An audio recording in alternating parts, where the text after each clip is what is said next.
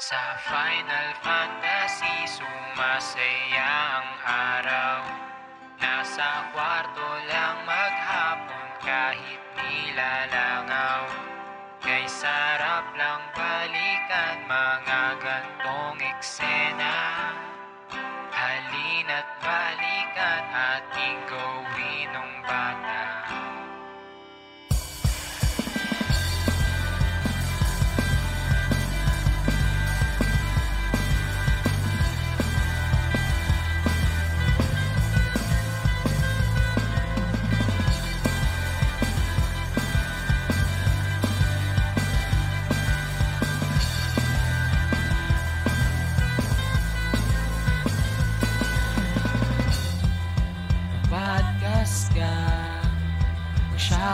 Mag-shoutcast ka Kahit isa lang ang Nakikinig sa'yo.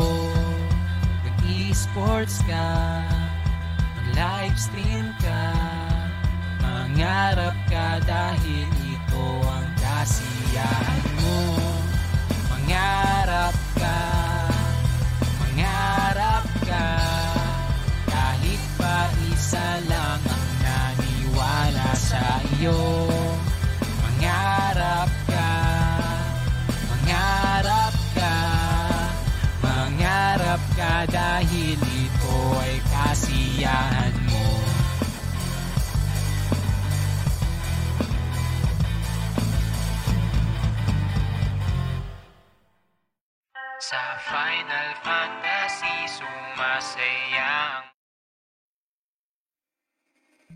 Live! Yeah, yeah, yeah! Magandang hapon na medyo paggabi na mga tol! Kamusta, Yan, kamusta, muli kamusta? tayo nagbabalik. Ayun, kakagaling lang na, okay na ba yung boses mo pre? Okay na? Mukhang okay na pa. Galing ng outing eh. Ano, medyo namamaga-maga pa yung mga boses Totoo, natin. totoo. Yan, so eto, kamustahin natin sila guys. Kamusta kayo? Unang-una sa ating listahan, si paring TJ. Yun, no? Pare TJ Balyares, kamusta? Bibs! Ayan o, kamusta? Bibs! Woohoo! si Dominic, ayan o, na-miss ko to ah. One month din akong nag-social media blackout after the election. Uy, Uy! good to be back. Maganda yan, Yan. maganda yan. Welcome Dominic, welcome sa show natin. Welcome sa topic topic. Yun, Richie, Jazz, salamat ikaw. sa pag-share ng stream. Uy, yun, mga, Si mga Richie, nag-share oh, na salamat pala, sa oh. pag-notify. Adrian, salamat sa pag-share. Ah, sino pa ba? Sa lahat ng mga nagla-like, sino ba yung Oo. recent na nag-like? Wait, na, hindi ko nakita. Kahit sa kabilang si bakod Richie, guys. yan. Maraming maraming salamat sa lahat ng nag-share at nagla-like dito sa ating topic topic. So, sige, men, para maiba. Explain mo naman sa kanila kung ano yung topic Para- topic. Parang galing binyagan pang managers. Oo nga pre, nag-ano ako, nag, sa, nagsakristan.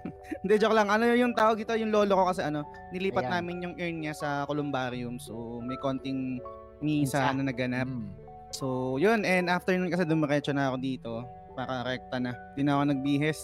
And yun, TJ, salamat sa pag-like ng stream. Yan guys, ah pa-share naman ng stream kung okay lang. Yes. Malaking tulong sa amin yun ni, ni, ni Kuya Balls and sa, para sa topic topic. So, ano ba yung Mm. topic topic? Topic topic is our hang, hangout show every Sunday, 6pm, kung saan meron kaming dalawang topic na dala ni Kuya Balls na hindi namin alam. So, gamitin natin tong show na to para mag-hangout bago humarap sa lunes ng buhay natin. Yan, pare. Nako, Pa- late ba ako? Hindi, hindi ka late, Joseph. Kakastart lang natin. ka lang, 6pm pare. pare. 6pm lagi tayo, yung show Oo, natin. oo, oo, yan. So, pare, sino gusto mo mauna? Game na ba tayo? Sige, mauna na ako. Game, sige. Okay. Sama na pare. Sige, eto guys, sobrang ano lang to, no? Gusto ko maging masaya yung unang topic natin. Kaya bababaan ko lang yung, yung pinakaunang topic natin. At welcome ulit guys sa lahat ng mga nandito ngayon. Maraming maraming salamat. Nung mga panahon bata pa tayo, tol, imposible Okay. kasing hindi to nangyari nung bata pa Hmm. tayo. At least sa mga kaedad natin, no? Kasi ngayon, napapansin ko yung mga bata, puro cellphone ang hawak eh, puro iPad, no? Ibang-iba yung kanilang kabataan ngayon compared sa naramdaman natin at naranasan natin noon. Totoo. No? Kasama na dyan yung simpleng paglabas ng bahay, Mm. mabardagulan mo kasama ng barkada sa loob ng kung saan ka tumira, Okay. at syempre, yung mga naging larong kalye natin nung bata. Mm. So, ang gusto kong itanong sa inyo guys, at ang unang topic na gusto ko ibato ngayong gabi, ano yung paborito nyong larong kalye Mm. nung bata pa kayo? At Maganda bakit? yan ah. Yan. Yan, maganda yan. Oo. Actually, itong Wala. topic mo pare, Hmm. ah spoiler lang no. Isa to sa, ito yung mismong topic namin ni Arnel Pableo sa Secret Level na i-release ko sa Thursday ah, next week. So, sobrang related Sakto, ah. pero saktong-sakto nabigay mo yung topic no. Hmm. Ang, da- ang dami kong may share pero siguro Antayin um, natin sila. o, antayin natin sila. Pero kung una muna pwede ako magbato, isa sa mga paborito ko nilalaro nung bata kami is yung Bangsak, pare. Yan! Ah, kung familiar kayo dun sa Bangsak, ah, malamang alam nyo kung gaano kasaya laruin yun. Hmm. Yung Bangsak is, ang mechanics nun, merong isang taya at yung taya ang gamit niya ay barel. So, yun yung bang. And Oo. yung mga kasali, ang gamit niya ay mga panaksak, so sak. So Oo. ang logic is magtatago kayo, magbibilang yung taya, siguro 1 to 30 and then kay ang ang goal nyo is masaksak nyo, malapitan nyo yung taya, Yes. at masaksak nyo. Oo. masak nyo. Ganun. And yung, may, yung taya, babariling kayo hanggang maubos kayo. Oo. So, imagine niyo guys, ang playground namin noon dahil nakatira kami sa Vergara, Mandaluyong sa backside. Hmm. May sementeryo doon. So, ang laki ng, ng ang laki ng playground namin, ang laki ng Oo. laruan namin ng bangsak. Oo. So, sobrang solid laki nung bangsak sa amin, nung, lalo na dun sa sementeryo. Shoutout kay Posky, salamat sa pag-like ng stream, pare. Raposki, welcome sa show. May tanong ako sa'yo, pare. Mm, Kasi itong Bamsak, madalas to gabi nilalaro eh. Gabi nyo din ba to nilalaro? hindi eh. Ah, pahapon, siguro mga alas 4 hanggang maggabi. Kasi pang magagabi, yun, yun, yun na yung time na uwian eh. Not unless... Ah. Kasi pag, pag hindi ka pa umuwi, pag wala ka pa sa bahay ng mga 6, Ah. susunduin ka na ng parents mo eh. May ano na yan, pre. May, may, may palo Hmm. na kasama yon. Oo, GG ka na Oo. nun, pare. GG ka na nun. Bigyan ko ng konteksto, pre. Kasi nalaro din namin yan nung bata kami, no? Yung version naman namin ng Bamsak, pre. Mm. Night mode. Mm. Alam mo kung bakit? Nakakatulong yung paggabi, yung pagdilim. No, Y- yung Oo. buwan, pag lumabas na yung buwan, nakakatulong siya sa excitement ng game.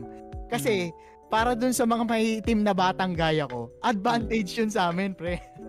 yung tipong may mga punto or may mga parte ng bahay na hindi ka makikita kapag yumuko ka Mm, naka- mm. or nakahubad ka. Yun pre, dun talaga laging nadadali yung ano, yung taya, no, yung yung may Oo. yung may hawak ng barel. Madalas Oo. siya naaaksa.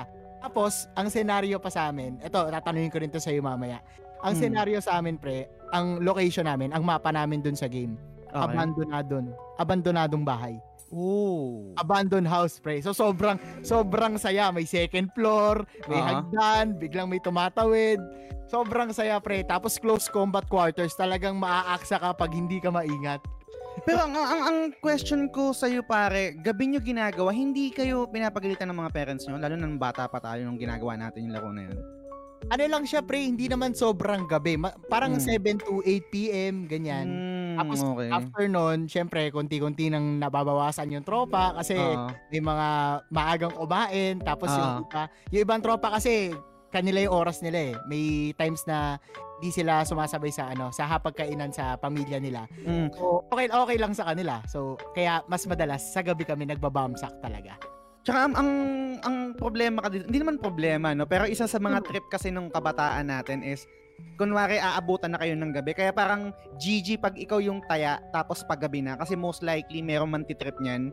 Uuwi na. Uuwi na ng bahay, diretso na. So, hanap ka ng hanap, hanap ka ng hanap dun sa laro mo. Yun pala, Oo. umuwi na ng bahay. So, Nangyari ba sobrang sa iyo, GG. pre? Nangyari Oo, pare, yan? nangyari sa nangyari sa akin yan, pero hindi ako yung taya, ako yung umuwi. Wala ka diyan. Uwi Hindi na ako doon. pinatok. Andiyan po ba si ano? Si si Hindi Justin na Time pare? GG na yun. Wala na, pre. Wala Ano, na. nang, ano nangyari after nung ano? Nung sec, nung laban nyo kinaumagahan, ano nangyari? Dalawa yung pwedeng mangyari sa noon. Una, tat- tawanan, masaya. Kasi sabi mo, "Tong ano Ah. gago, pinagtripan ako na ito. Yung second, which is yung worst, parang naglaro ka ng Valorant tapos nag-dodge ka, hindi ka makakasali. Next game. Oo, hindi ka muna, hindi ka muna kasali. Wala, madaya ka, umuwi ka eh. Hindi ka na, hindi ka na. pangit ka ka banding, dito. pre. Pangit ka kalaro. Yun yung mga dalawang scenario na pwede mangyari sa'yo pag ginawa mo yun sa kalaro. Yun. Okay, ganda-ganda niyan. Basahin natin yung mga comment nila, pre. Marami Hmm. Okay, akong nakwento. Simulan ko na lang kay ano, kay TJ. Sabi, Hmm. tagaan. Playing tag. Kung sinong taya siya ang hahabol. Ano Okay. to? Parang ta- oh, mataya-taya ata to, pre. Tayaan, Hmm. tagaan. Yan. Si Richie naman, taguan, syempre. Yung walang limit yung distansya. Tang inong, ang hirap naman ito. Paano pag nasa phase 1 ka naglaro, tapos phase 3 na nagtago yung tropa mo, no? Eh, parang probinsya pa yata yung kay Larishi. Putang, ang laki, ang laki nun. Ang laking taguan nun. Grabe yung mapa, pre, open world.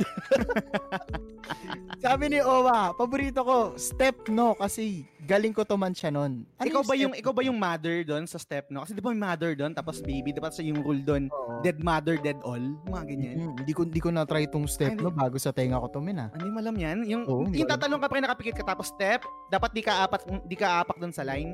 Step, tapos sasabihin ng mga ano, no. Step, no. Parang ganyan. Para siyang piko, para siyang piko Ah, pare okay, pero okay. ibang variation, ibang version siya. Oo, oo, gets gets. Ayan. Sabi ni Richie, napunta na kayo ng ibang tatayain. Napunta na kayo ng ibang barangay. Ang Layo.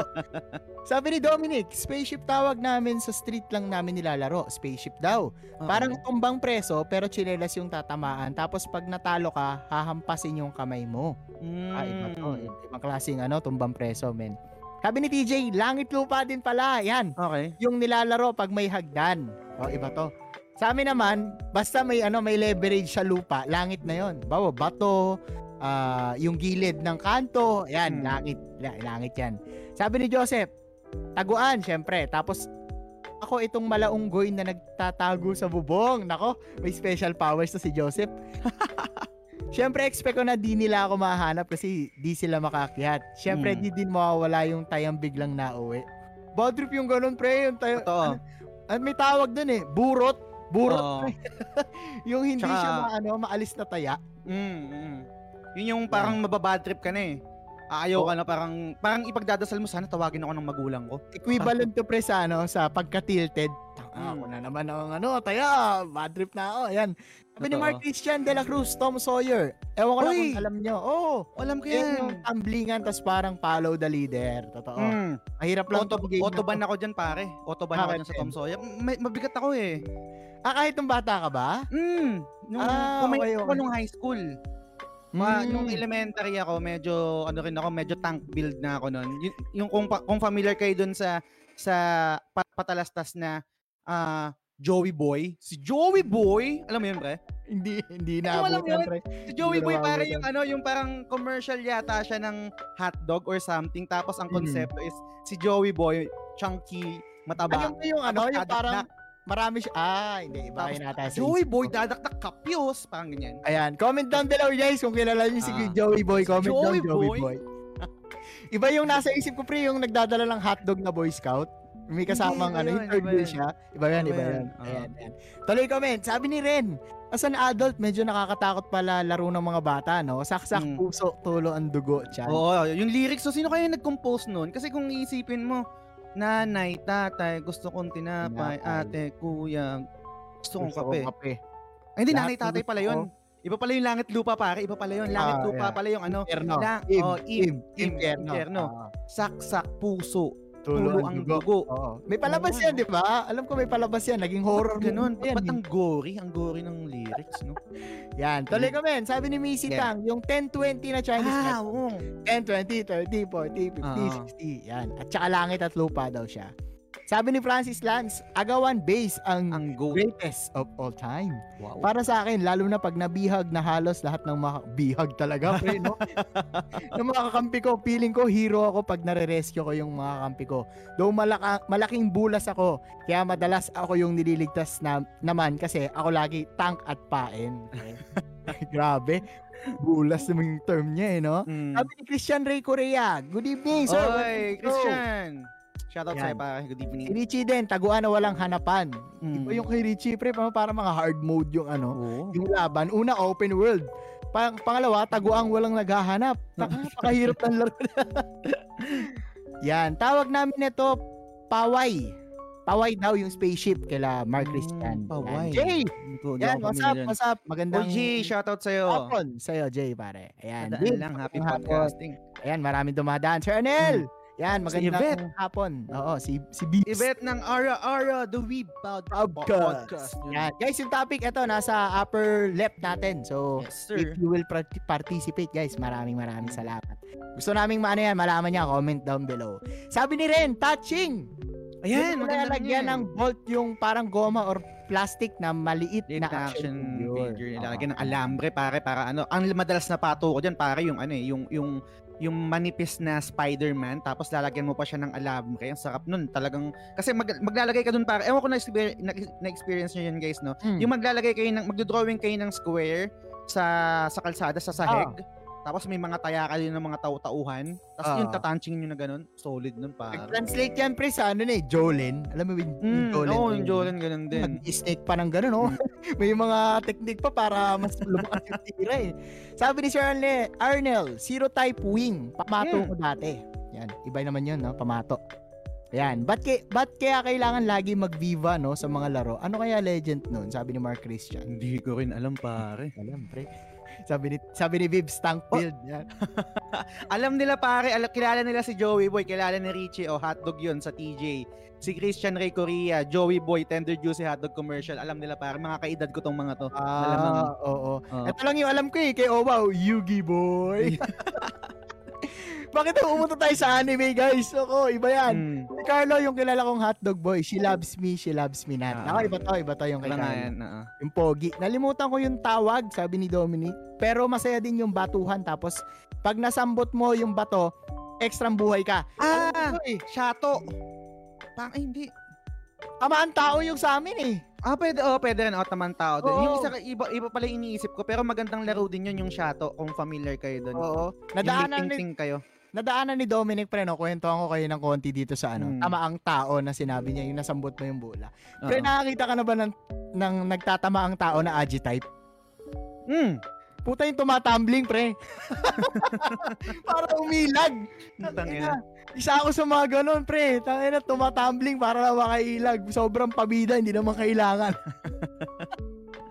Yan. Ito, sabi ni Vibs. Piri, ano, Pirika, Pirikidam, 1, 2, 3. Milyar Freedom ka ba, pre? 1, 2, 3. Di ko sure kung sikat yun. Ibang lugar. Oo. Pero nilalaro namin yung sa school. Ano yan? Yung parang ano yan? Good morning teacher ba yan? Good morning Ayan, sabi teacher. Parang agawan based din yung rules. Hmm, di ko alam yan. Baka iba lang ang tawag, pre, no? Oo. Maraming ano eh, maraming version yung tao, pero Totoo. yung laro parang same lang din, no? Mm. Yan. Sabi ni Richie, yung barumbahan, tumbang preso na chinipen version. Pag natalo ka, hahampasin ka ng chinipen, tas Rambo chinelas mo. Mm. Rambo, grabe. Si Joseph, si Kwali, Hindu pa. Yung mamumula na kamay mo, ketchup pa ang tawag pag pulang-pula na kamay mo. Ah, yung ketchup, alam ko to, yung ganon. Yung ganon, pre. Ang ginagawa Diba? Parang yung gagano, ah, huhulaan mo, pre. Halimbawa, Ah! nakaganito din. Huhulaan mo kung ano yung papanghampas niya. Pag Hmm. mali yung ilag mo, uulit ka. Ah, ah, Pag gets, nahulaan gets. mo, ikaw na yung papalo. Yan. Mm. Shato, sabi ni Richie. Ito, isa rin to. Si Francis. Hindi, maganda laro Yan. Shato. Paborito Ano ko yun? yun dati. Oo. Carl Calabaw daw, si Francis Lance. Yan. Si Joseph, may pahabol, glue technique minsan. One time, sinunog pa yung pogs ng tropa ko sa sobrang inis ng nanay niya. Uy, iba na to ha. Pinagalitan na ata. Oo, Ay, ito, binanggit ni Mark Christian, pre. Ice, ice, water, or sile-sile. Ano yan? Hindi ko na matandaan, pero alam ko tong laro na to eh. Yung gaganong-ganong ka, pag, yung pag ano ka, O, yung hindi maanghang. hindi, hindi ka pwedeng tayain pag gumaganong-ganong ka sa, ano, sa Oo, Bibig mo. yan ata yun. Pangin pre. yata yun, hindi ko alam. Oo. So ano pre, ito ah, habang mainit yung usapan, magkwento na ako nung sa Hmm. akin. No? Kasi parang wala pang nakakabanggit. Guys, alam nyo ba yung patintero? Oo naman, pare. Yan.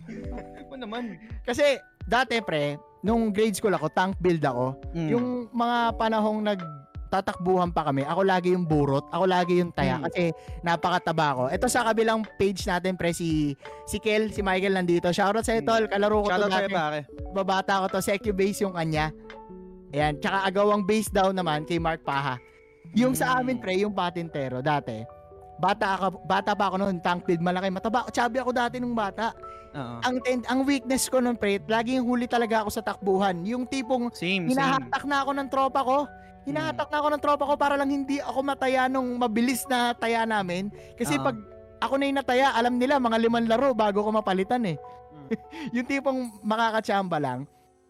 After no, nag-transition ng high school, Oo. hindi ko alam kung paano nangyari. Medyo pumayat ako. Tapos bumilis ako tumakbo. Mala Eye Shield 21. Mm. Nag-transition yon, nag-translate yon pare sa patintero. Oh, Hindi ako makaget, pre. Hindi Mm. ako. Yung alam mo yung umiikot-ikot ng gano'n, pre. Tapos Ah. natatanggal pa yung damit Ah. para lang hindi mahuli. Pre, ganun yun. Ganun na ganun ako, pre.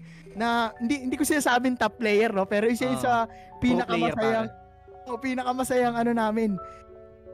Laro nung bata, pre, na Mm. Top Naglaro. 1 global, Cavite. Oo, ganyan. pre, yung gano'n. Kasi pag nagpapatintero kami, pre, ito ha, laging may ano yan eh, laging pipili ng kakampi, tapos sila lagi yung unang mapipili.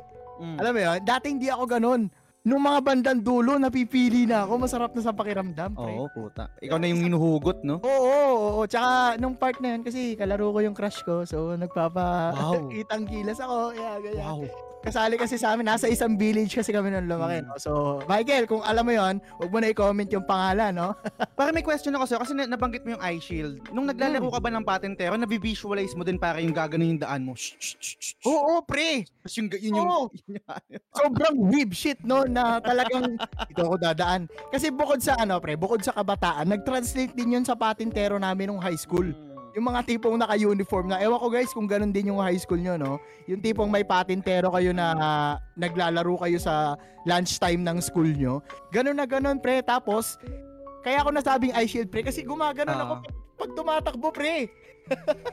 idol na idol. Nakakross yung kamay ko kasi kapag, kapag nag-cross yung kamay mo, pre, pag nabatak, pwede ka Ah. pumiglas pag, pag binitaw mo yung kamay mo, tapos makakawala ka uli. Literal Gets, na eye shield ah. 21, papi. 10k MMR daw, patentero. ang lakas, ang lakas kaya hindi na ata kaya. Medyo umano na eh, bumigat na eh. Pero yun yung isa sa mga ano ko guys, isa sa mga paborito kong larong kalye na hindi ko makalimutan. Mamaya ibabato ko yung Ah. yung huli ko. Yan. Basa Sige, muna sige. ako ulit ng comments, pre. Go, pare. Asan na ba tayo napunta? Si Quali Hindu, si Shato. Ayan, sabi ni Ah, sabi ni Mark Christian yung Ice Ice Sile. Si Ren, ito pototot. Ano yung pototot tol? pare yun yung ano yung gitna. 'Di ba sa patentero yung meron yung yung, Ah, yung move oo. niya yung sa gitna Oo, ba yun? oo, Ah. yung parang queen sa chess, pre. Ah, kasi sa gitna siya. Oh, gets, Ah. gets. Jeff, salamat sa pag-like ng stream. Advance thank you kung i-share mo. Yan. Sabi ni TJ, pre, ice ice water. Tawag namin yan sa Bicol, si Mm. Rilihan. Si Rilihan, okay. Ah, konting kaalaman. Walang yan naging eye shield. Ito, sabi ni Joseph, wag natin kalimutan ang trompo. Ay, oo. Iba, din yan, pare. iba rin to eh, no? Iba, et- ito yung mga klase ng laro na may props eh, diba? Trompo, holen, pugs, ano pa, text, yan, yan yung mga may props na, yung medyo kailangan mo na ng budget pag ano, medyo nauubos yung yung taya mo, no? Yung yung text mo, yung pamato mo. Yan, ubusan yan eh, ubusan yan. Lalo yung trompo, pag may kaltok na yan, hindi na maganda ang Hmm. ikot niyan, pare. Mas ma at saka mas malungkot kung mabibiyak talaga yung turumpo mo, uuwi kang luwan talaga tapos syempre Oo. magpapa-comfort ka sa nanay mo. Imbes na i-comfort ka, papagalitan ka pa. Kasi bibili ka ng bago. Bibili ka pa ng bago. Oo, pero pare, before Blade, Beyblade, trompo was Hmm. king. Oh, Totoo, totoo talaga, totoo. Kasi yun, yun yung per month's Beyblade eh. Yes. Bago pa nagawa ng Beyblade eh, di ba? Or ka- Beyblade. O kaya ng o kaya ng Crash Gear. Oo, oo, yan, yan. Totoo. Sabi ni Richie, patintero sa amin, basta na itapak mo na yung paa mo sa labas ng line, pasok na. Yan. Mm, okay. Yan, puro, puro nag-cheer sila sa akin dito sa mga 10k.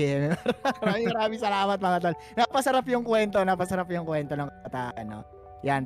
Ito, yung ginagawa niyo ba to guys? Sabi ni Ren, pinupunuan ng tamtax yung trompo. Oo, oo, Para pare. makintab, pre. Ang sarap sa mata, naalala ko. Tsaka pag yung ikaw yung nandun sa bilog, pag tinira ka ng ganyan ng trumpo, syempre pag tumama dun sa tamtax, parang ano mo Mm. yun eh, ah, parang vanguard mo yun eh. May, may Oo. vanguard ka, ano ba? Parang double vanguard ka nun. Protection, Tsaka nakatras, oo. Oo, yan. blade mail, parang naka-blade mail ka no, kasi may return damage yun dun sa ano mo eh. Sa Kalaban mo. Ito, sabi ni Joseph, I think makaka-relate tayo dito. Paasiman Ay, ng po. uniform sa classroom. Matindi yan. Matindi yan, pare.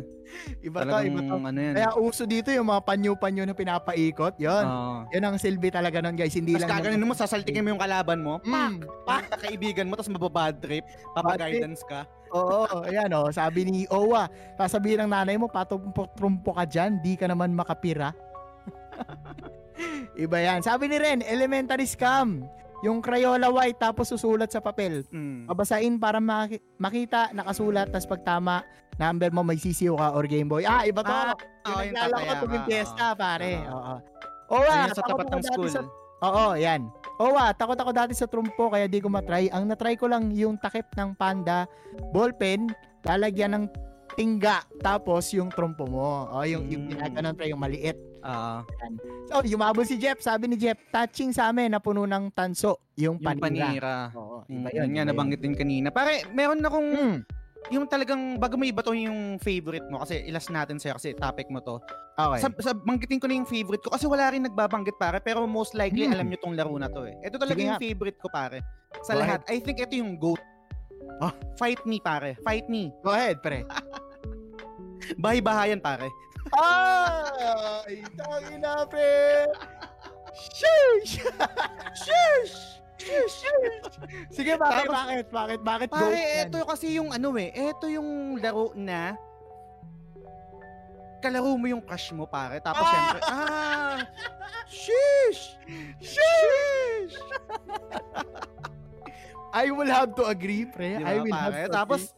Tapos meron kayong, kunwari, um, saan, kung saan man, kunwari sa classroom. Kasi pare, sa public Hmm. school ako nag-aral nung elementary bago ako nalipat sa ano, bago ako nalipat sa private school. Ang kadalasan nun, isang, ang, ang, silya namin nun is yung pandalawahan tapos para merong lagayan ng basta imagine niyo na lang guys kung ano yung itsura ng upuan dun sa public school pandalawahan tapos sa ilalim yung merong lagayan ng notebook tapos yung merong ang kanal doon na lagayan yun ng ballpen ganyan ganyan Oo, oo. ginagawa namin doon pare. 'Di ba may mga may mga klase kang mayaman na mga naka-stroller. Yun yung Hmm. harang namin pare. Tapos eto bahay namin 'to. Babay-bahayan kami noon. Tapos doon ko na na-imagine yung mga bagay-bagay na you know, So, may, may tanong ako pa sa'yo, pare. So, yung crush mo yung kalaro mo dito, crush mo katabi mo. ano yung pare RNG yun. RNG yun. Siyempre, oo. Hindi naman kunwari, uy, laro tayo bahay-bahayan. Oo, hindi, oo. Siyempre, kung hindi naman ikaw yung sikat na na estudyante or na kaklase doon sa section nyo, most likely, hindi naman ikaw yung magiging tatay, di ba? Oo. Pero minsan may mga pagkakataon na sinuswerte, ikaw yung nagiging tatay tapos matatapat na si yung crush mo is si nanay, syempre. Ah. Sheesh! Eh, ang weird, no? Kasi nalaro ko yan, yung bye-bye, at same ng konteksto na binanggit mo sa school, no? Sa amin naman, pre, medyo, ewan ko kung may pagka-hardcore, dahil yung libro namin, ginagawa namin tile sa ilalim. Mm. Diba, dalawang ano yun, dalawang, dalawang upuan na magkatabi, yung sa ilalim, puro libro na may plastic cover. So, parang Ah. kung mari bahay talaga. Mm. Pero ang weird, pre, alam mo kung bakit? Yung school namin, all boys tsaka all girls, maghiwalay yung section eh. ay putang ina, paano kayo nagbabahay-bahayan dun? Alam mo na yung kalaro ko, lala. Oh. Bye-bye, pero ano, sausage party pare. Ang weird, no? Ngayon ko lang Ah. na-realize. Pero wala eh, bata eh. Eh kasi, Bahay-bahayan, make Bata. believe. Pero- Pero, ko muna nanay ah.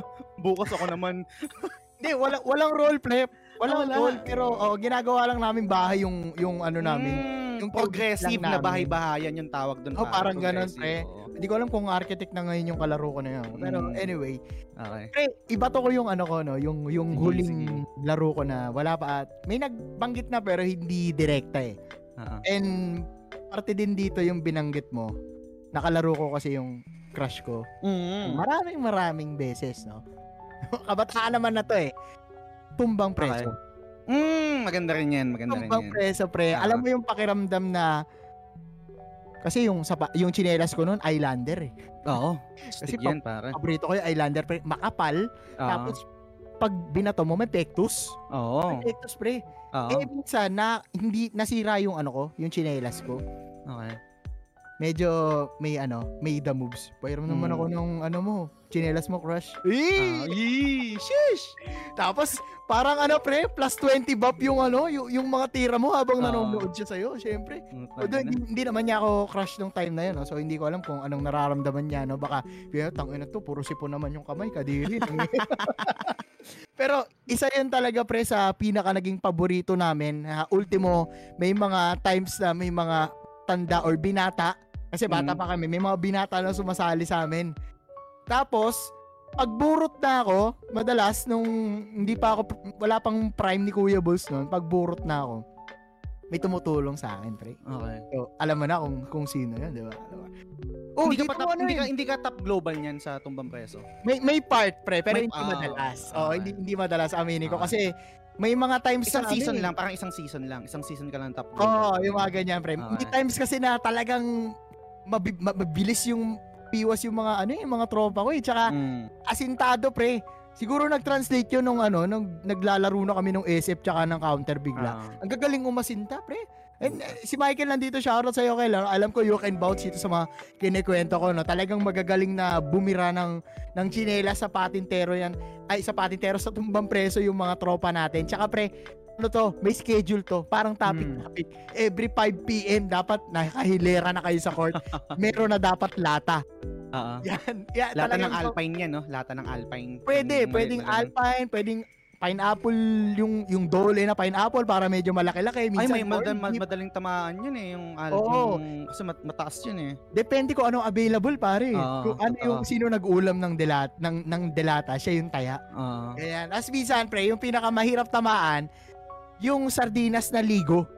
Eh, Mm. madalas yun, madalas yun may ano eh, may may gano'n na nakakalat sa court. Ewo kung bakit. Mm. Siguro parang inuulam ng mga nakatambay sa court tuwing gabi. Pero anyway, sobrang saya nung part na yun, pre, kasi talagang feeling ko doon kami talagang nagbabanding lahat Mm. na kahit malatahimik kang tropa o makulit kang tropa, sasali ka eh. Kasi minsan pag hindi ka physically fit pre, ang hirap sumali sa mga ganong klaseng laro. Lalo sa Totoo. patintero, kailangan mabilis ka. Sa, sa taguan, kailangan magaling ka magtago. Tapos yung habulan, syempre. Pero dito sa tumbang preso, diskarte ang kailangan eh. Diskarte Oo. sa iwas, diskarte sa asinta. Kaya lahat nakakasali.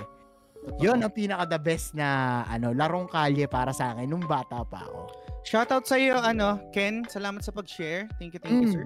Ay, salamat sir. Yan. Ito may nabanggit si Bibs, hindi natin nabanggit. Saranggola. Yan, Ay, dumaan. oo, the best din yan. Oo, lalo pag may bukid na part yung ano, kinalakihan Mm. mong lugar. Totoo. Yan. Sabi ni TJ, wala ba mag-share dito nung Beyblade? Naghanap lang kami ng planggana sa school tapos doon kami maglalaro habang wala pa teacher. Yan. Yung yung Beyblade kasi ano na to eh, parang medyo latter part na to Sir TJ, no? Eh, yung Oo. trompo, yun yung ano, yung talagang masabi natin na kabataan natin na, na laro natin. Totoo. Same Teacher binanggit. salamat sa pag-share ng stream. Salamat sir. Same dito sa binanggit ni Francis Lance, yung Tamiya. Ito na, Mm. may mga high-tech na to pre, papunta na to ng Yu-Gi-Oh eh. Oh, eto yung mga kaklase mong ano eh, yayamanin eh. Yan yung mga Oo. naka-pencil case, yan yung naka-stroller. yung pencil case pre na ano, na dalawa yung yung yung floor, dalawa yung Oo. ink. Grabe yun. Tapos yung merong, Binuksan mo. merong eraser na, yung, akala mo putang ina, akala mo ano siya eh, architect na. Yung lahat, yung parang Swiss knife na yung ano, Swiss knife na yung pencil case niya. Lahat na nandun, may ruler, merong, merong protractor. Pro- Protractor ba tawag? Totoo yan, pre. Tapos, alam mo ba yung high-tech na eraser na parang pentel pen? na Oo. pinapalitan yung bala, yung tigta 25 pesos sa pagkamahal-mahal sa library noon. Yung snow, yung- snow pig? Ano ba? yun? Parang Hindi, ganun. Iba pala, iba pala. yun. Iba na yan, sa ballpen na yun eh. Ah. Yung, yung eraser na may bala, tapos may amoy, mabango. Iba na yun eh. Yung parang no? cutix? Yung parang cutix? Hindi, hindi. Hindi ko alam kung cutix yun eh. Pero basta para siyang limang, limang klaseng eraser na ulo. Tapos pag napudpud na, pwede mong ilagay sa likod. Tapos, Ah, Ang- oo, ang- yung yung la, yung yung lapis na mismo may ano, parang may bala, parang ganyan. Oo, pa yun? parang ganon, Oo, pre. oo. Oo, yung puro eraser. Yun. Basta, mga ano yun, mga high level na ano, kaklase natin. Mga ano, maladaw minse, pare. Totoo. Tsaka kahit yung ultimong pag meron yung kaklase mo yung ano, ano yung fa- Faber Castell ba yun? Ano paano ba yung Ah, pronunciation nun? eh, ako, Faber Castell. Faber Castell. eh. Pag meron ganun tapos ang daming ko, ang daming colors, Oo. eh, grabe, mayaman to. God mode. totoo, totoo. Ayan. Sinaunang role-playing daw, sabi ni Owa, yung bahay-bahayan. Yan. Diyan na usong The Sims. Yung isang kalaro nyo, yung anak, Ampotek. Ano to? Si Mark Christian, yung- may kasamang anak siguro yung kalaro niya. Oo. Medyo pricey kasi yung Beyblade. Hanggang trompo lang kami noon, sabi ni Mm. Dogpick. Agree. Lang, lang yan, papunta sa best part yung bahay-bahayan, sabi ni Richie. Napunta ba, tol? Napunta ba? Yung ano pre? Sa best part, yung bahay-bahayan. Hindi, hanggang doon na Hindi lang. naman pre, doon doon lang na awaken yung fetish ko. De joke lang. Ano, tatay ka na sa bahay-bahayan tapos may entrance fee pagpapasok sa bahay ng Oo. iba, sabi ni Joseph. Sabi ni TJ, mga imitation lang ata Beyblade namin noon. Basta yung Mm. nabibili lang sa sari-sari store. Oo, Yan. or sa Divisoria, no? Oo, oo. Ayan, mga sausage party, mga, mga lumaki sa all boys sa school. Ayan, shoutout sa inyo guys. Sabi ni Drew, chinera, chinelas ng kalaro ko nung dati may elemental damage, may etcha sa Ele, po. putong ina, may elemental damage, no? Merong ano, merong status ailment. parang ano, parang yung bad breath ni Malboro. Ay, ang pangit ka banding nung kalaro mo, Drew. Pa- Oo. Paano yun pag tumbang preso, ikaw pupulot ng chinelas para hindi sila makatakbo, di ba? Oo. Bad. Yan. Yan, yun yung masarap dati, sabi ni Owa. Kayo, time time slot sa mga larong kalye. No need na mag-chat or mag-update ng oras. Kung pupunta Totoo. na, rektahan na lang nakita-kita sa lugar na dating tagpuan sa ganitong oras. Yan, sa amin, alas 5 impunto. Yan. Oh, sabi ni paring MJ Pataray, tol, magic pencil. Yung binabanggit natin kanina, yung pala yon magic pencil. Gets, yan. gets. Salamat, salamat. Sabi ni Mark Christian, buti na lang crush ako ng crush ko dati kahit 8 crayons lang ako. Sana Ikaw all. Ikaw na. Sana all. ka. Hindi, biro lang, biro lang. Galing, galing. Ano yung best part, sabi ni Ren? Yung ano, yung napunta sa, ano na, naging sila. Ang ang best part doon para yung pag merong foundation day tapos kayo yung kinulong doon sa marriage booth. Ay, iba na yan, pre. Yun. Isa, isa sa mga best part doon para. So, pag- ibang topic na yan. Iba to ko nga one of these days para hindi DJ, thank you for liking the stream pare. Advance Thank you, thank you kung sir. share mo. Oo, ayan. Maraming maraming salamat guys sa mga nagla-like, share, haha, reacts kahit dun sa kabilang pahina natin. No? Hindi pa namin kayo ma-shoutout lahat sa sarap ng usapan. Pero welcome na welcome kayo guys at pwede kayong magbato ng kung ano yung gusto nyong i-share dito sa topic na to. So, May, sige sa, men, I may paha, ah, sige, isusunod Mm. ko na yung ano, iba, isusunod ko na yung topic ko pero siguro last dito yung comment ni Macy Tang sabi niya, Oo. yung bahay-bahayan namin sa all girls school may kasabay pang roleplay ng mga teleserye. Ah, Anong teleserye yung rino-roleplay nyo? Baka gata salbahe yan ha? Akala ko, ano, eh, you are nothing but the second grade. Trying hard. Copycat. Oh, sinampalo pa. Away na bigla. Kasi kung gata salbahe yung rino-roleplay nyo, medyo... Hindi ko alam yun, pre. Ano ba Ay, yun? Hindi mo alam yun? So, mabigyan ng context, na. no? Tanda ko na. Ano, Sedi, maninayon, naninuyo. Search nyo lang sa Google guys kung ano yung gata salbahe. Oo. Um, basta yun na yan. Yun.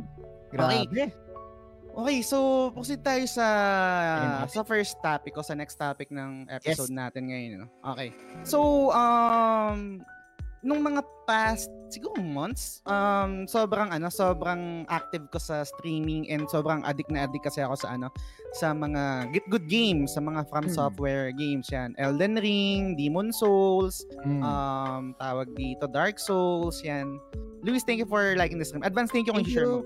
Yes. And um, kakatapos ko lang ng Dark Souls 3. Kakata- kakatapos ko lang. Um, siguro last, kailan ba yan? Nung Friday yata or nung Sat kahapon. Anyway, so I decided na magpahinga muna. Magpahinga muna ng ng streaming for for one week. Yun yung plano ko. Magpapahinga ako ng streaming for one week.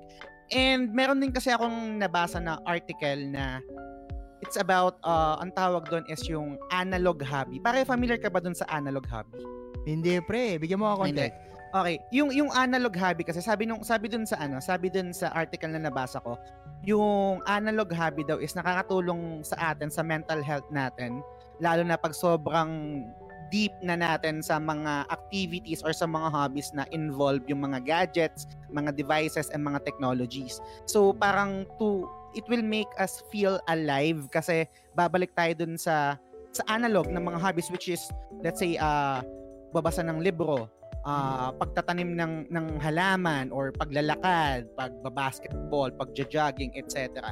So, ang topic na gusto kong ibato ngayon, medyo mababaw lang to, no? pero sobrang curious ako and gusto ko din matuto sa inyo kung ano yung mga analog hobbies nyo ngayon. Aliban, syempre, hindi- counted dito yung video games kasi hindi analog na hobby yan eh. Ngayon kasi, ah, dahil nga nagpapahinga ako ng streaming, magpapahinga ako for one week, analog hobby ko ngayon is nagbabasa ako ng mga libro.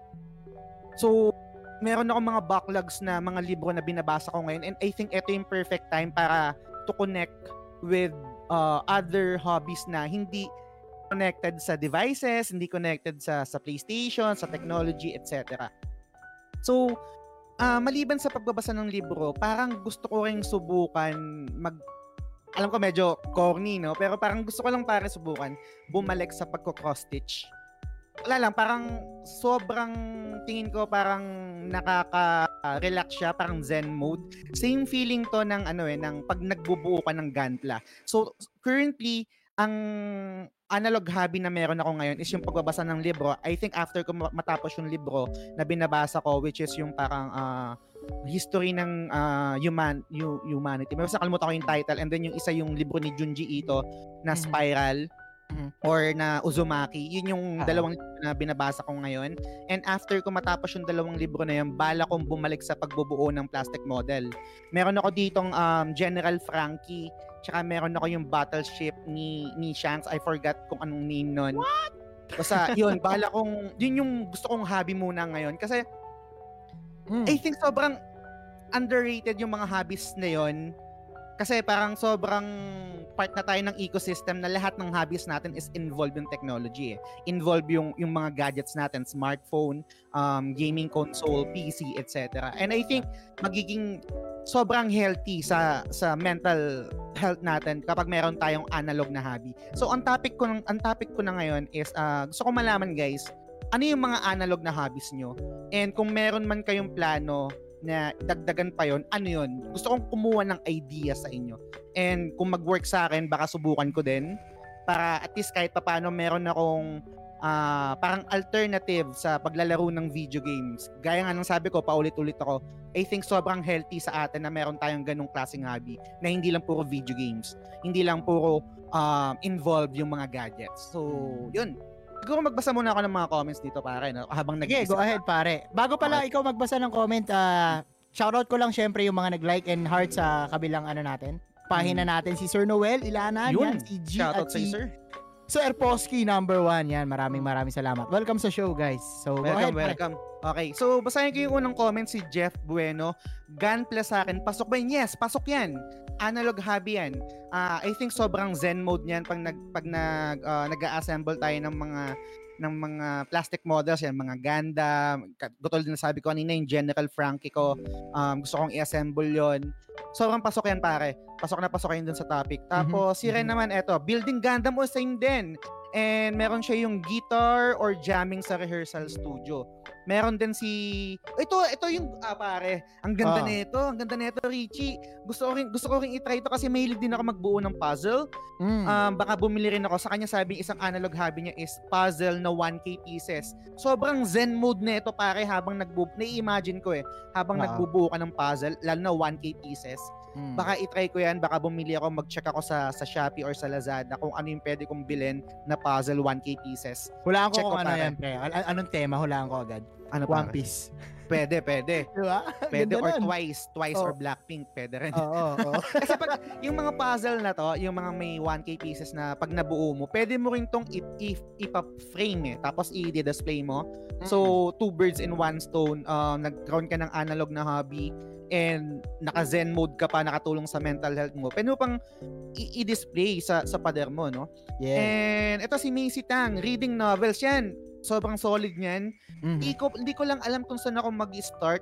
Pero siguro after ko matapos yung ah, Uzumaki ni Junji Ito and then yung kay Nubal Harris yata yun na I, I forgot the title, mas matanda na siguro. Pero yun, ah, yun yung mga librong binabasa ko. After nun, siguro magta-transition ako sa ano, pagbabasa ng mga novels. Mhm. And yun, meron din comment si TJ Balyares, si teacher TJ, sabi niya, analog Mhm. hobby ko noon is gumagawa ako ng sarili kong comics. Nice! Uy. Stig! Sikat! Yung, yung tipong kukuha ako ng The Spring na notebook tapos itatahi siya with more pages. Tapos ang comics ko parang ego boosting. Gagawa ng character protagonist na ang pangalan malapit sa name ko. Tapos minsan yung mga nakukuha kong references sa video games na i-incorporate ko minsan sa story ng comics ko. Ewan ko kung nasaan na yung mga nagawa ko pero cringe siguro if mabasa ko ulit. Pero sobrang sobrang galing niyan pare kasi I can relate no. Isang analog hobby, hobby rin na naisip inaisip kong balikan is yung pagsusulat ng fanfiction.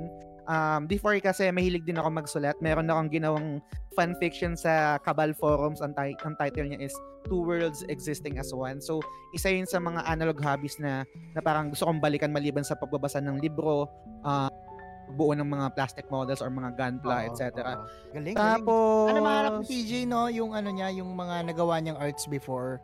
Totoo. Ano mahanap mo kung somewhere dyan sa bahay niyo. Galing, galing, ganda. Shoutout kay Rayu. Salamat sa pag-like ng stream, pare. So, proceed ako sa pagbasa ng comments dito. analog hobby, sabi ni Joshua Marquez, si Owa, ang ating director. Analog hobby ko is playing music, reading books, personality development. Nice. Anong, anong, meron ka bang specific na libro na marirecommend sa amin, pare? Ah, comment down below kung Yan. meron man para at least ma-check namin. Meron comment si Dominic Santina, sabi niya, hindi siya analog kasi technology pa rin. Pero from time to time, nagsusulat ako and syempre basa ng manga. Pwede naman siya na wag sa computer, Computer. pero mas mabilis kasi magsulat pag PC.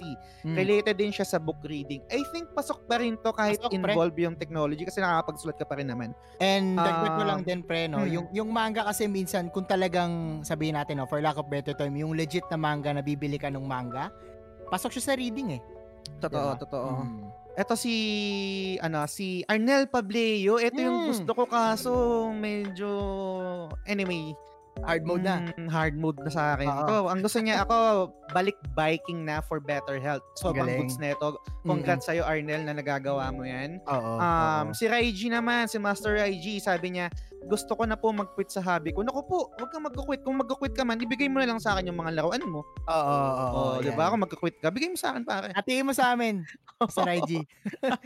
Eto si Yan. Ace, nag-comment. Ace, pare, boy, shoutout sa'yo. Um, Hmm. Drawing, exercise, basa ng Bible. Nice, pare, ayos yan. Galing. Basa ng storybooks ni kuya mo, Bob Ong. Nice, sobrang goods niyan. Shoutout sa'yo, ang stig niyan. Yan ang Oo. gusto ko ring itry.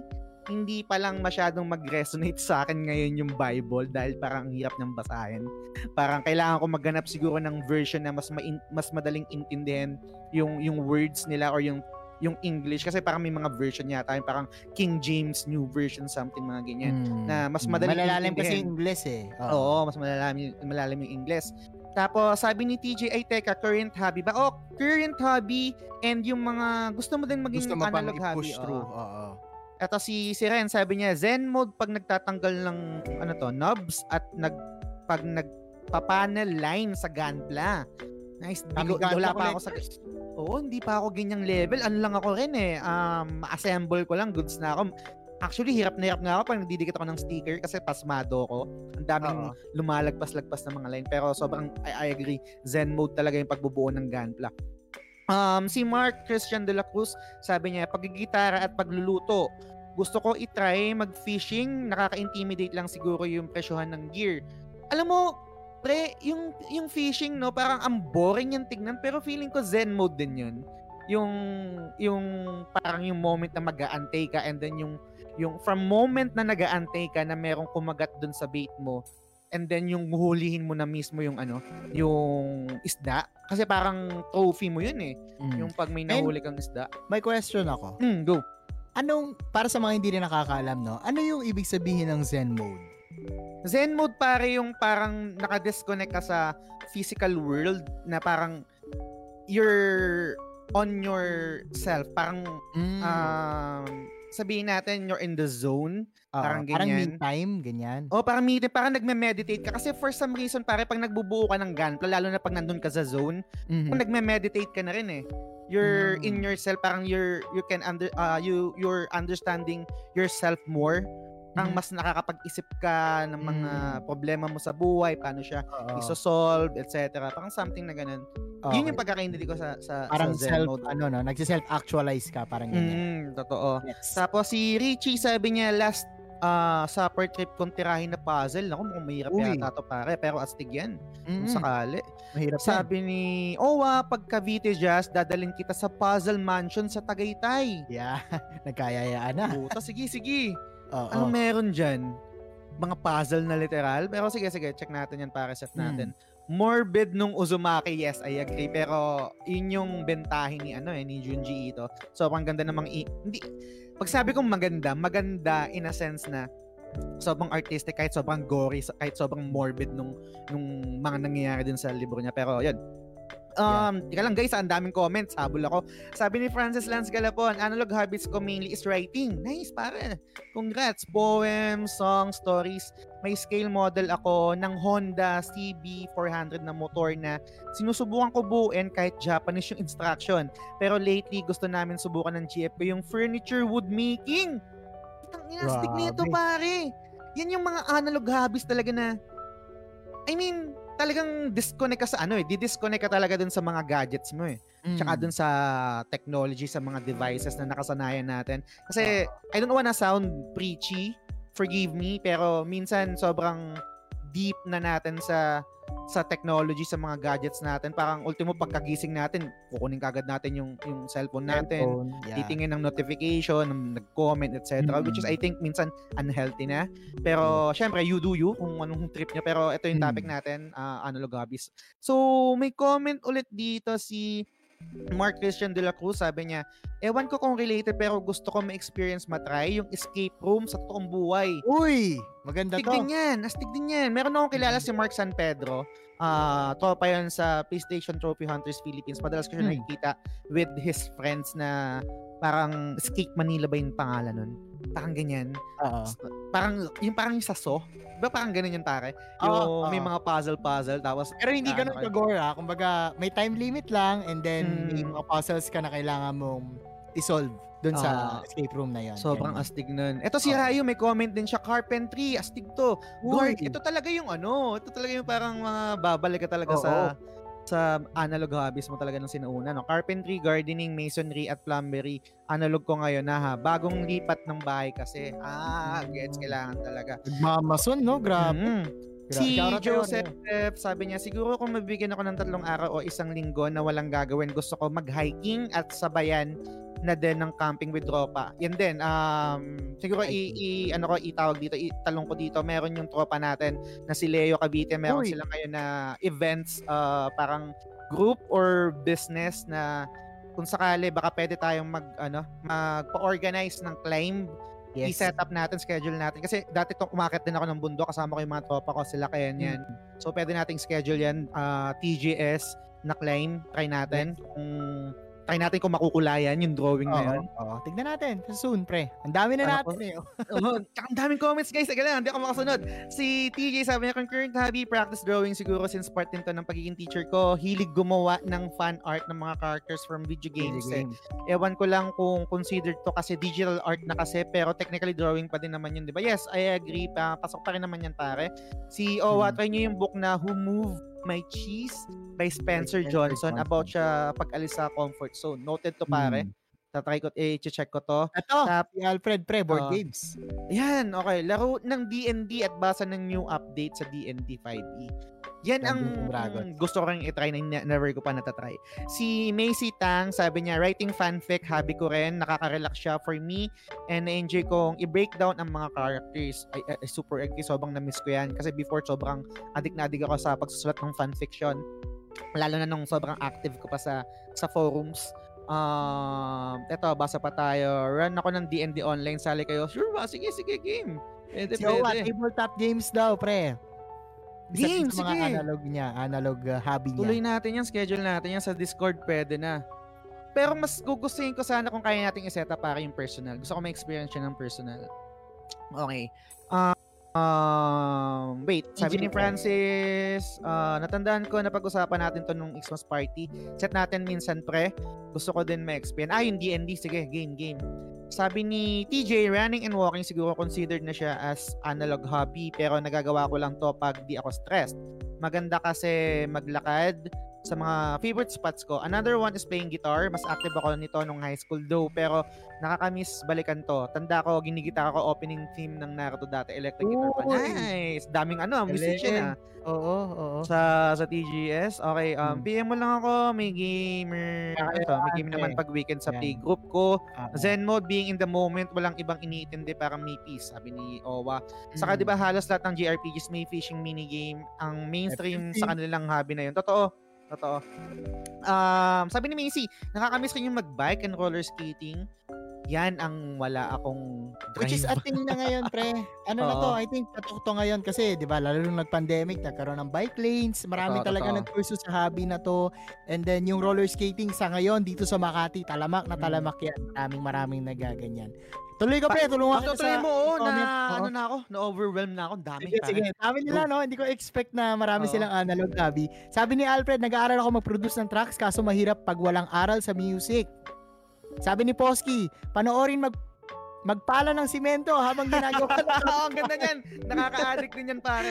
Oy, Lalo yung pag nagagano, pre, naghahalo, nagtatanggal Oo. ng bato, di ba? Parang AS- ASMR, eh, no? Oo, oo, oo. Sabi ni Drew Rivera, analog hobby ko, climbing, hiking mountain, camping, and ito talaga yung ultimate total disconnection sa gadgets and internet. Yeah. Mm.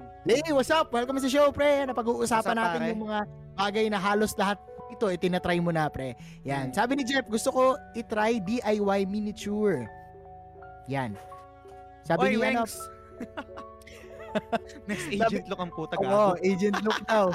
Sabi ni Juharin, counted ba yung mag-collect ng K-pop merch at album? Yes, counted dyan. Counted Mhm. dyan. Analog hobby. Yan sa akin. palaman, dami ko halaman sa likod, sabi ni Alfred. Oh, Yan, isa rin yan. Yan, Tito. Dami music lover at musician dito kasi feel ko associated talaga ang games at music I at dagdagan ko ha, at toys. Yan, sabi ni Juharin, window shopping din pag nasa mood lumabas. Sabi ni TJ, pasok ba sa analog hobby yung chismisan sa kanto? Yan ang hindi ko sure. Debate, no? Disconnect ba yun? O galing, galing dun yung topic eh. So, Hmm. ayan. Siguro pre, sure, sagutin ko yung ano, no? Ako naman na magbigay. Sige, Pero sige. bago yon maraming maraming salamat kay Mark Justin Pradeha sa Oy, Wengs, ng salamat 20 sa stars. 20 stars, Wengs. Thank you, thank Yan, you. may pangkape na tayo. Maraming Yes. salamat, sir. Tsaka, i-renew mo na rin yung subscription mo, pare. Wala ka ng subscription ba- subscribers badge. oh. I-renew mo na yan, Wengs. Go ahead, Reminder go, lang, go. no? Reminder, oo. Yan. So, ako, tol, babato ko, no? Na-realize ko kasi ang dami yung binabato and parang ako lately. Aminin ko, parang wala akong analog hobby kasi more on, oh nga, no? More on TV, games, and cellphone. Tapos, Wala ba, pare? Sa dami ng laruan mo? Yun nga eh. Te- Wait lang, pre. Ah, sige, sige, sige. Binubuo ko yung kwento. Okay. Kasi nabanggit mo yung pagbabasa no, hindi ko talaga naging hilig yung pagbabasa kahit sa eskwelahan eh. Mas more of mas gusto ko yung may nagbasa tapos ipapaliwanag sa akin. So Mm. parang hindi pa rin siya analog hobby ng konti kasi nanonood ka pa din no. Okay. Gaya nung gaya nung sinabi mo na may mas simplified way pa ng pagkonsumo ng content gaya dun sa Bible. Kaya Hmm. naghahanap ka pa ng mas better na translation. Okay. so dito, dito sa akin pre, wala akong maisip kung di itong dalawang bagay na to. okay. Una, bihira ko na lang siyang gawin kasi medyo sira na rin is yung paggigitara. Okay. So alam na ah, I think alam naman ng iba yan no, na talagang medyo may interest ako sa pag-push through ng pag-aaral ng mga instrumento gaya ng gitara, pagda-drums at yung piano kasi may piano rin kami dun sa Cavite. Pero siguro ito yung pinaka makakount ko pre na analog hobby na talagang nagdi-disconnect sa akin na lumilipas ang araw ko gabi-gabi. Pre, paglilinis ng laruan. Ang ganda niyan, pare. Zen Zen mode yan. Kung ano, pare, kung anong nararamdaman mo pag naglilinis ka ng laruan, I think yun yung Zen mode. Mm, kasi Malamang nararamdaman mo yun. Oo, iba yung pakiramdam pre na paghawak ko sa kanila, iba yung memory na naaalala ko. Every character na nahahawakan ko habang nililinis. And at the same time, pre, medyo OC din talaga ako sa, sa cleanliness, lalo sa laruan. So hanggat maaari, ginagawa ko siya from time to time para ma-preserve no yung Mm. kanilang condition no yun yung nakikita kong pasok na pasok eh pero lately alam mo yung sa topic mo pre I'll be honest no parang lately talagang hindi ko nagagawa yon kasi unang-una wala ako dun sa lugar ko nasa yung collection ko andito ako sa ano sa Makati which is in fact nasa kabilang ibayo namin yon sa Etibac no Mm. So, yun yun yung yun yung masasagot ko na currently hobby ko, yung yung pagigitara or anything na music related Oo. and syempre yung ating pangmalakasan na laruan. Mm, astig nun pare. Na-imagine nga kita eh, na pag sa sobrang dami mong laruan, let's say kunwari lang nasa Cavite ka, no? Mm. Yun, parang, per, hindi naman perfect, pero parang living vicariously through you kung sakaling napaka rami kong laruan katulad ng sa isa yun sa magiging hobby ko na parang feeling ko hindi ako makokontento na ito yung position min siguro minsan iibahin ko yung position ng mga laruan ko ito yung nasa center piece ko mga Oo. ganyang mga simpleng bagay pero analog hobby rin yan eh lalo na yung Mm. let's say yung kunwari lang hindi ko alam ah kung ano discard mo baka meron kang Mm. mga laruan na nakabox pa siguro unti-unti Mm. okay ang stress ako sa trabaho unbox ko nga to yung ano Mm. yung isa kong laruan para to make me feel Oo. better kahit Oo. sobrang saglitan lang sobrang solid nun para Ulayan ko ng konti yung kwento mo, pre, no? Kasi totoo naman yung mga binanggit mo. And at the same time, habang naglilinis ako, habang pinakikinggan ko yung mga kanta ng anime na yon na Mm. nandun sa shelf ko, pare, iba rin kasi yung pakiramdam na biglang gabi na, Di mo na Mm. naramdaman yung oras kasi sobrang nag enjoy ka sa ginagawa mo. Kumbaga, pag nandun ako sa quote-unquote man cave ko, pre, yung bat cave ko na yon Oo. lumilipas yung, yung oras ng sobrang bilis. Oo. Ganon yung pakiramdam na hindi mo na alam na may cellphone ka pala, hindi mo alam kakain pala. Ganyan na ganyan yung pakiramdam ko, pre. And uh, hopefully, Oo. no, sa iba din, no, sana ganon din yung nararamdaman nyo na nakakapag-relax kayo kahit papano dun sa mga analog hobby nyo outside Hmm. the digital world. Huli kong na-experience yung binanggit mo pare yung di mo na namalayan na gabi na. Nung binuo ko tong ano, tong Thousand Sunny tsaka yung Going Merry na nakikita nyo dyan. Alam ko maliit Mm. lang yan pero sobrang sobrang um, novice ko lang kasi sa pagbubuo ng mga models, mga Mm. plastic models, no. Minsan umabot ako ng mga 8 hours, 10 hours, para dire-diretso yun. Hindi ko nararamdaman yung gutom, hindi ko nararamdaman na tumingin sa cellphone. Siguro, tumi- ginagamit ko yung cellphone to document, pipicturean ko, pero Hmm. to to check uh, social media, notification, etc. Hindi talaga. So, namimiss ko yung moment na yun and I guess siguro babalik ako doon. Meron pa kasi naiwan, gaya ng sabi ko kanina, may naiwan pa ako dito na General Frankie tsaka yung yung barko ni Shanks, bubuuin ko yun Mhm. pare. Mm-mm, sarap Yun yan, men. Yan. So sige, men. Tulungan na kita. Basahin ko yung ibang mga comments nila no, mula Okay, pare, thank kanina. So, sabi ni Owa, anything non-digital is analog. Yes. yan. Mm. Uli. Ayan si Ray. What's up, men? Yan. Good evening. Good evening. Welcome sa show. Ayan yung topic natin. Nasa upper left Mm. ng ating overlay. Yan. Kwento ka lang, men. Comment down below. Sabi ni Richie, sa akin kaya nawala ang analog hobby kasi nga dahil sa work, ipapahinga ko na lang. I feel you, pare. Mm, Gets, I gets. feel you. oo. Ipipikit mo na lang yung, yung o, natitira mong oras. Mm. si Posky. Misis ko, hobby, mga away. Hindi, pasok. Uh, walang digital dun eh. Ah, di ba? analog Oo. yan, analog yan. Nice, nice yan. Dami nakapil kay Posky. ah. Every time Mm. na makikita ko, mainit ulo. I-comment mo nga, Sir Posky, comment down below. Itag mo Ah. na yung misis mo para makasali na dito sa discussion. Mm. Sabi ni Alfred, nakakamiss din mag-martial arts, lalo na sparring. Naku, Mm. nagulat ako dito ah. Parang kay Panso, pare. Aggression and stress, oo. Yung biglang Shoutout mga... kay Panso. Oo, nagpo-push up bigla, no? Ayan. Sabi ni Ray, ako makichismis. Lalabas ang bahay. Pagluluto, saka pagbabasa ng libro. Yan.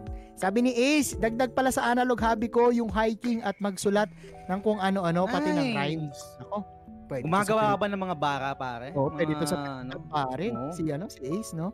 Sayang, di siya nakasama nung outing. nga Sabi ni eh. Posky, inaaway na naman ako, may exclamation point pa.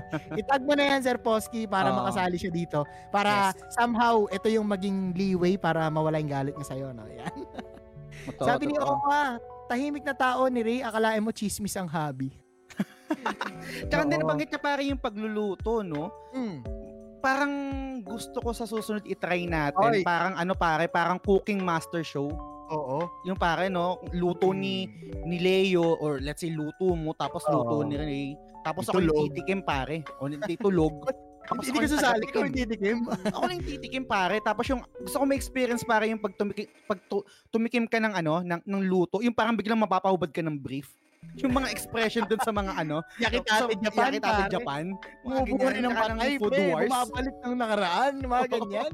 Yung parang biglang yung mga magbabagsakan ng mga angels sa, sa langit. Oo, mga ganung oo. feeling. Yan. Sabi ni Nicole, pre, pahabol. Playing guitar, going sa gym, and Nice. yung, yun, yun daw yung sa kanya, men. Yan. Nice. So, para-bara na nakakatanga, sabi ni Ace, yung kanya. Yan. So, ikaw ba, pre, may, may gusto ka pa ba iba to na analog hobby mo? Wala na pre, actually yun yung main ko ngayon, pagbabasa ng libro, tapos pagsusulat, tapos yung mga upcoming ko ay yung pagbuo ng Gunpla. Kaya Hmm. ginawa ko rin tong topic na to is para kumuha ng idea sa inyo guys kung ano yung pwede kong idagdag doon sa mga analog hobbies ko na kaya rin naman. Yes. Siguro ang pinaka the best or parang pinaka kaya kong gawin is yung bumalik sa paglalakad.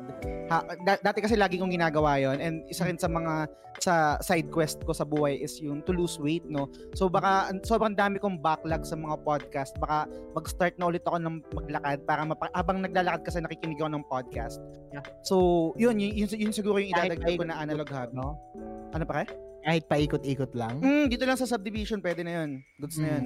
Mm, mm. okay. Ito guys, so ano ah, konteksto lang no, baka medyo kayong may mga napapansin kayo sa comment section na may mga inside jokes. And I think na, na-post naman to ni Just before nagkaroon kasi ng outing yung TGS na sana sa susunod makasama na yung iba para mas marami na tayo. Mm. And syempre siguro pre bago tayo mag-jump dun sa topic ko na pangatlo no, yung pangatlong topic Mm. natin for tonight. Babanggitin ko lang yung gusto ko talaga na i-push through or i-pursue na analog hobby, Okay. which is yung pagiging magaling sa pagpapiano.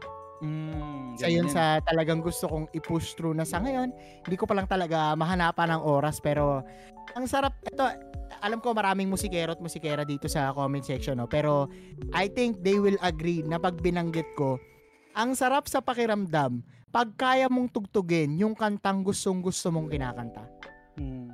iba yung pakiramdam nun, pre. Yung, yung Totoo. kaya mo, kaya mong ripahin, kaya mong tugtugin, parang magbubuhimian rhapsody ka bigla. Sobrang, feeling mo ano, feeling mo ang pogi-pogi mo kahit walang nagsasabi Mm, sa'yo kasi kaya mo totoo. yung pyesa.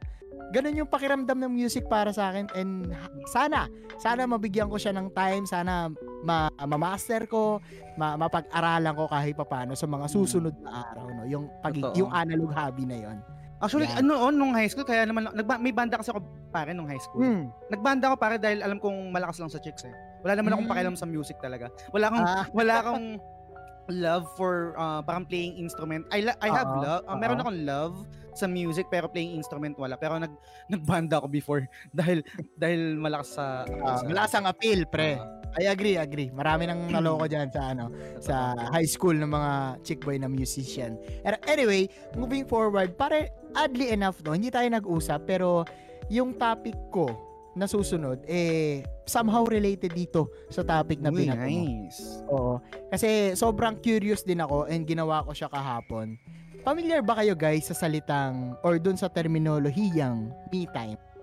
Hmm, oo pare, oo naman. Mm. Sabi kasi ni ano ni Google guys, ito ah, basahin ko lang. Ang ibig sabihin ng me time, it is a time spent relaxing relaxing on one's own as opposed to working or doing things for others seen as opportunity to reduce stress or res- restore energy. Kumbaga parang gaya ng sinabi mo sa analog hobby to disconnect no dun sa digital world and dito at the same time yung me time pre to disconnect with everyone or anything else wala kang iisiping deadline, wala kang iniisip na hahabulin, wala kang obligasyon na iniisip. So, ito yung question ko guys, oh, at ito yung gusto kong ibato na pangatlong topic natin. Go. Kailan kayo nagkaroon or kailan yung huli nyong naging me time? And at the same time, ano yung ginagawa mo tuwing me time? Kasi kaya ako binanggit kung kailan yung huli. Gusto kong gusto ko rin ano no, kumbaga parang self-check muna tayo kung kailan yung huling me time nyo. And at the same time kaya ako tinatanong kung ano yung definition at ginagawa nyo sa me time. Kasi pre alam ko pag may partner ka na pag may asawa ka na pag may Mm. anak ka na iba na yung definition mo ng me time eh.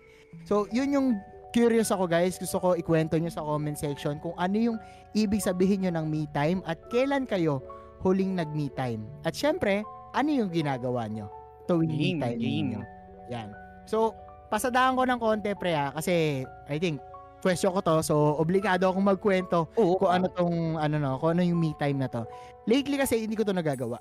Okay. And na-realize ko, sobrang healthy pala nito pre, yung pagkakaroon ng me time na hindi ka mag-iisip kahit kahit yung mga bagay na halimbawa sa content, yung mga deadline mo sa trabaho, Mm. Yung isang tabi mo muna siya so mandali kahit ba isang araw lang pero oddly enough nagkaroon ako ng oras kahapon para magkaroon ng me time ang dami Nice. kong na-realize pare yung ginawa ko sa pag-me time ko pre wala akong ibang ginawa kung hindi maglaro Mm. from 10 a.m. paggising ko up until 12 p.m. ng gabi. No, mag ano na, yung magbabandang madaling araw na. Wala ko ibang ginawa kundi maglaro. Doon ko na realize pre, ah kaya ko pa pala. Wala wala pa lang wala pa lang sinabi yung binabanggit ko lagi na kulang sa oras kasi pag ginusto ko, may oras Mm. ang dami kong nasubukang laro, pre. At halos, halos apat na laro yung na-try ko. Every time, ito kasi yung issue ko eh, every time tumitingin ako sa oras, ang tagal. Uy, 11 pa lang. Uy, alas 2 pa lang. So, parang na-realize ko, sobrang healthy pala nun, pare. Yung pagkakaroon ng me time na talagang nagdi-disconnect ka sa ibang tao, na pinagbibigyan mo yung sarili mo, pinakikinggan mo yung sarili mo. Kasi pre, after mo ng me time, nagkakaroon ka ng enerhiya para lumaban ulit eh. Totoo. Para makipag-iingayan uli, makipagbasagan uli ng, ng tenga sa ibang tao, no? Kasi sobrang healthy niya in such a way na nare-realize mo at naparamdaman mo pa rin kung sino ka talaga at kung ano yung gusto mong gawin nang wala kang pinakikinggang ibang tao.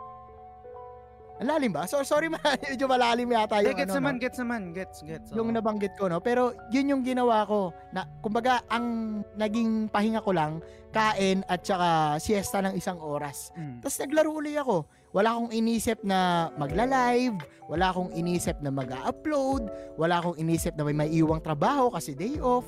Kasi it has been a long time since nagawa ko yun, pre. Mm. Gaya ng binanggit mo, dahil nga kulang yung analog hobby ko, madalas akong nasa internet. Mm. Yun, although naglalaro ako, nakadisconnect ako, pre, at ang sarap sa pakiramdam. So, yun Yes. mga tol, yun yung gusto kong topic, no? At sana makwento nyo sa akin kung ano yung ginagawa nyo tuwing me time nyo at kailan yung huli. Kasi, alam nyo, baka mag- matagal-tagal nang wala. Kasi, madalas, nasa loob ka ng bahay na maraming tao at pamilya. Ano yung ginagawa nyo, guys? Curious ako. Pag-usapan natin. Game. Yan. Okay. Basa ka ba muna ng comments or magbabato ako? Sige men, basa muna ako siguro Okay, do dahil sige, sige. ito marami pala no. Teka lang, iaangat ko lang, medyo marami. Napunta Go. tayo sa Shokugeki kanina, UFC, Depsi Roll. oh, may may planking pang ano, recommendation. Ito si TJ, tugtugin sa piano yung Via Purifico ng FF10. Ay, isa sa mga Gusto ko yan. analog hobbies niya. Yan. Teka lang, medyo marami, no? Watercolor painting din dati. Nakakamiss mag-painting si Juharin. Uy, Yan. nice. Goods yan. Ito, sabi ni Arnel Pableo, pre. Me time ko, itong topic-topic. Aww. Shut up. Sheesh. Ayan, sabi ni Richie, me time? Pag nag-aya na ng CS ko si paring Ampi. Yan. Zen Ayos mode, no? pare. Parang ganun, pre. Oo. Ito na, papasok na yung mga ano natin. No? Kasi pag me time ka, pinagbibigyan mo yung sarili mo eh, no? Ito. Sabi ni DJ, naku, naku po, me time ko is ano, nako, ano yan? Jabols. Jeff, shoutout sa'yo. Thank you for liking the stream. Advance Thank thank you, pare. Oo, yan. Me time pag ready, RD ko, pwede Ah. mag-shot. Uy, Rest day, rest day. Yes, Oo. oo. Pwede mag-chat yan. Sabi ni Arnel, Arnel Pableo, yung every Sunday nakikihalubilo ako sa mga taong pareho, ang- pareo, excuse me po, pareho ang hilig ko habang nagpapahangin dito sa likod ng bahay kahit malamok. Uy. Baka naman banda sa walang lamok, pre. Baka madengge ka dyan. Yan. Sana all Province may me time. time. Solid ang tips, Kuya Bol. Salamat, Sir Benson. Oy, Yan. salamat sa 30 stars, Oo, Benson. nag-send pa siya, no? Oo. Oo. Me time, sabi ni Owa, maglaro ng PlayStation ng mga single games RPG. Kahapon lang, kahapon lang uli ako nagkaroon ng whole day na walang work at hindi umalis after ilang months. Oo. Yan, galing. So parang same kami ni ano no, ni Owa. Sabi ni Ray, Jabos every Sunday 6 p.m. Yan, sabi ni Arnel Madaling gamitin at libre. Libre. The best two hours of my week. Grabe naman. Yun, Buti no? nga mas maaga na ngayon kasi dati tulog na ako, di pa nagsisimula. Grabe. Oy, Salamat, sakto pala yung ano. Naging 6 slot. p.m. tayo. Oo, sabi ni DJ, wholesome. Kainget ng hangin dyan sa Batanes, sir. Tama ba na sa Batanes? Ah, ka? Batanes siya sa Batanes. Ah, ayan. Sabi ni Mark Christian de la Cruz, ideal meal, ti- meal, meal, nagiging meal, sorry. Me time ko is Friday night. Bibili ng Sting sa 7-Eleven. Saka chips, tapos maglalaro ng. Uy, sarap niya na. Hindi na ata Zen mode ang tawag dito. Tawag dito, hyper mode na. eh, No? Game ka na eh. May Sting pa eh, no? Sabi ni Nicole, yes, me time ko kasama daughter and wife ko. Yan. Uy. Pumunta kami ng beach.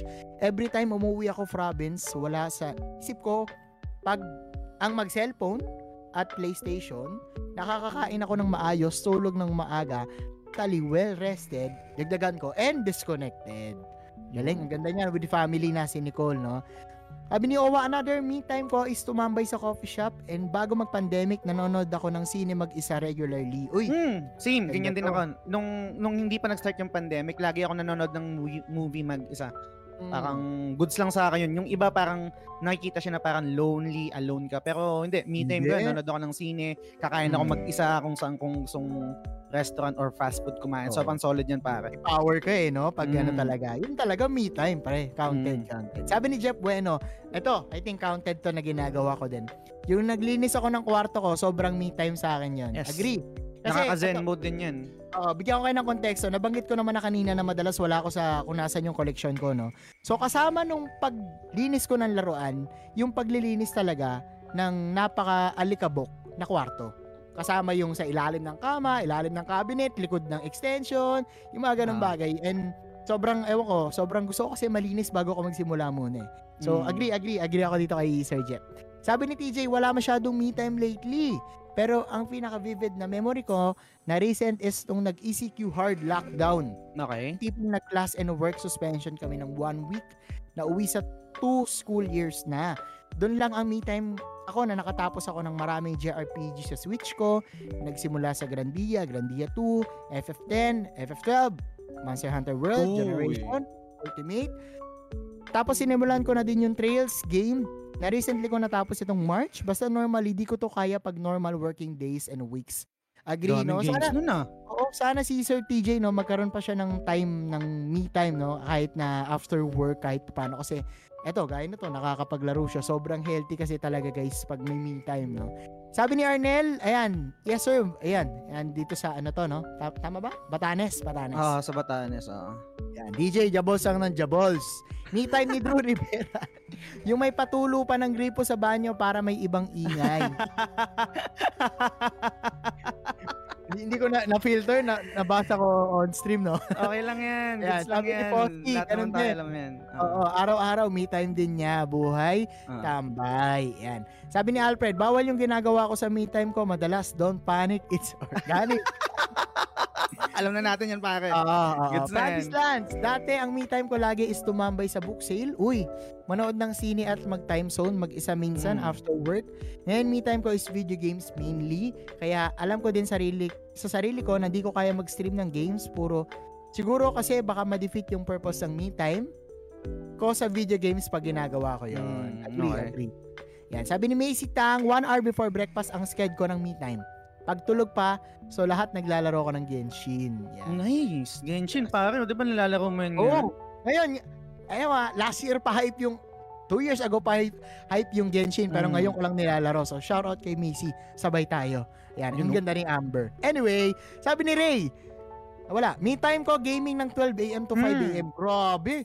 Da, ang, ano no, haba na, na 5 hours ba? If Oo. I'm not mistaken, or 4 hours.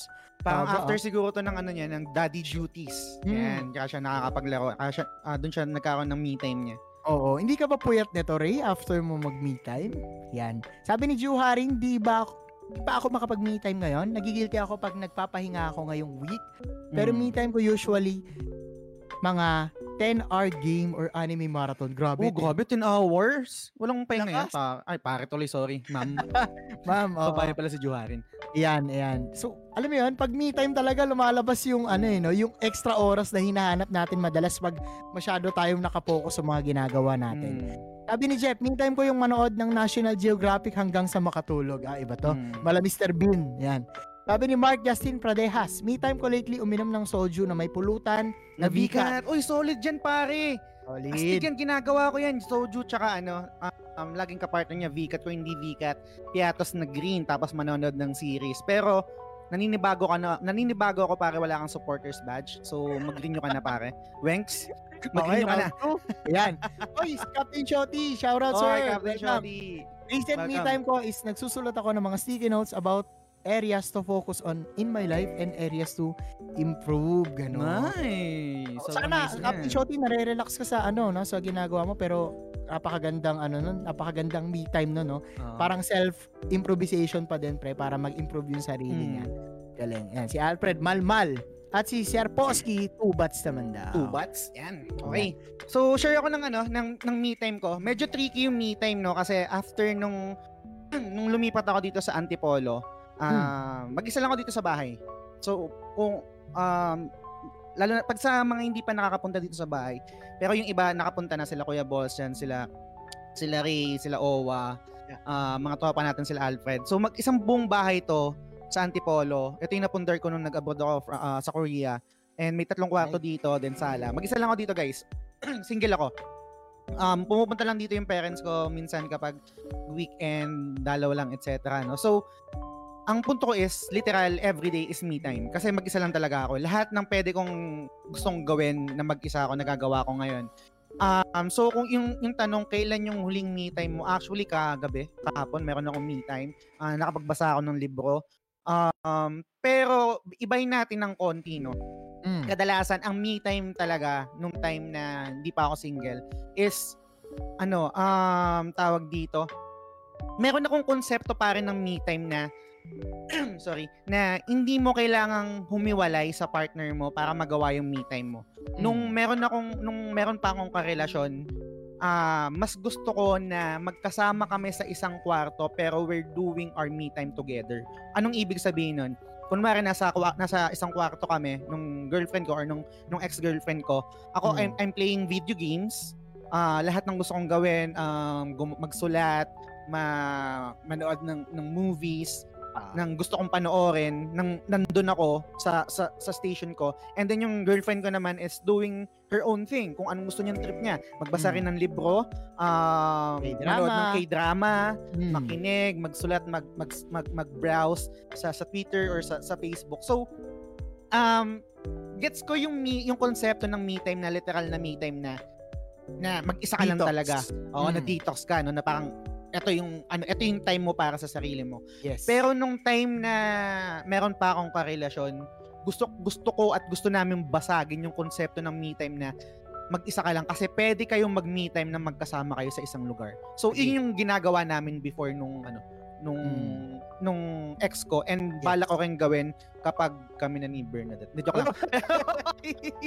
Hindi, pero yun, pakitag, hindi, pero yun, yun yung me time ko before nung may karelasyon ako. Para lang magkaroon ng konteksto kasi nga sabi ko ngayon, um, literal kasi parang ang corny nung sagot ko, ang me time ko ngayon is everyday kasi mag-isa lang ako dito sa sa bahay. So, Mm. me time pero, everyday pero ako. ano yung hobby mo na ginagawa mo? Usually, for- um, video games yun. Video games lang talaga and then nanonood ng Netflix. Kumbaga parang yun yung normal routine ko talaga everyday eh. Kung hindi Mhm. mag, nung, nung hindi pa ako nag-analog hobby, ah, gaya, gaya ng nasabi ko kanina, Oo. laging video games lang or manonood ng series. Yun yung pinaka me Mm. time ko. And ngayon na nadagdagan na ako ng analog hobby and then parang medyo detox ako sa streaming and playing video games for one week. Ngayon, ah, mag- nagpapasa ako ng libro and eventually siguro mag-assemble ako ng ano, ng gunpla. Yung Gunpla. katulad ng nas- nasabi ko kanina. So, Oo, yun. oo. Galing, galing, ganda niyan. Shoutout pala kay Sir G. Ayan, nanonood sa ah, kabilang ano natin, pahina, no? Shoutout sa kanya Shoutout naman, sa'yo. eh. Ang me time niya, nagdodota. Ako, iba to. Mm, okay. Pangbardagulan yung me time, pre. Kasi alam mo naman, alam mo naman kung ano Kastukan, no? itsura ng C-server natin sa Dota, no? As of Totoo, now, totoo. lalo sa Dota 2. Yan, basahin ko yung mga comments nila, pre, no? Sabi ni Okay. Ray, As of now, wala akong me time kasi masyadong busy pero dati yung me time ko, tatakbo lang ako. Dapat makatakbo ako sa isang araw kasi dati pag di ako nakakatakbo, parang magkakasakit. Ngayon, Mm. kabaliktaran na pero sana makabalik na ako ulit. Yes. So, sana magawa mo ulit, Lay. And, eto, sabi ni, eto, sabi ni Shamey, me time ko, pupunta sa coffee shop, mag extend ako para wala nang me time si Peter. Ayan, Ray, wala sa'yo, Shane. Ray. Oo. Si- Kung si Ray ang me time niya is ano 12 midnight to Mm. 5 a.m. Ito naman yung me time ni Shane. Oo, Okay. magkahiwalay sila.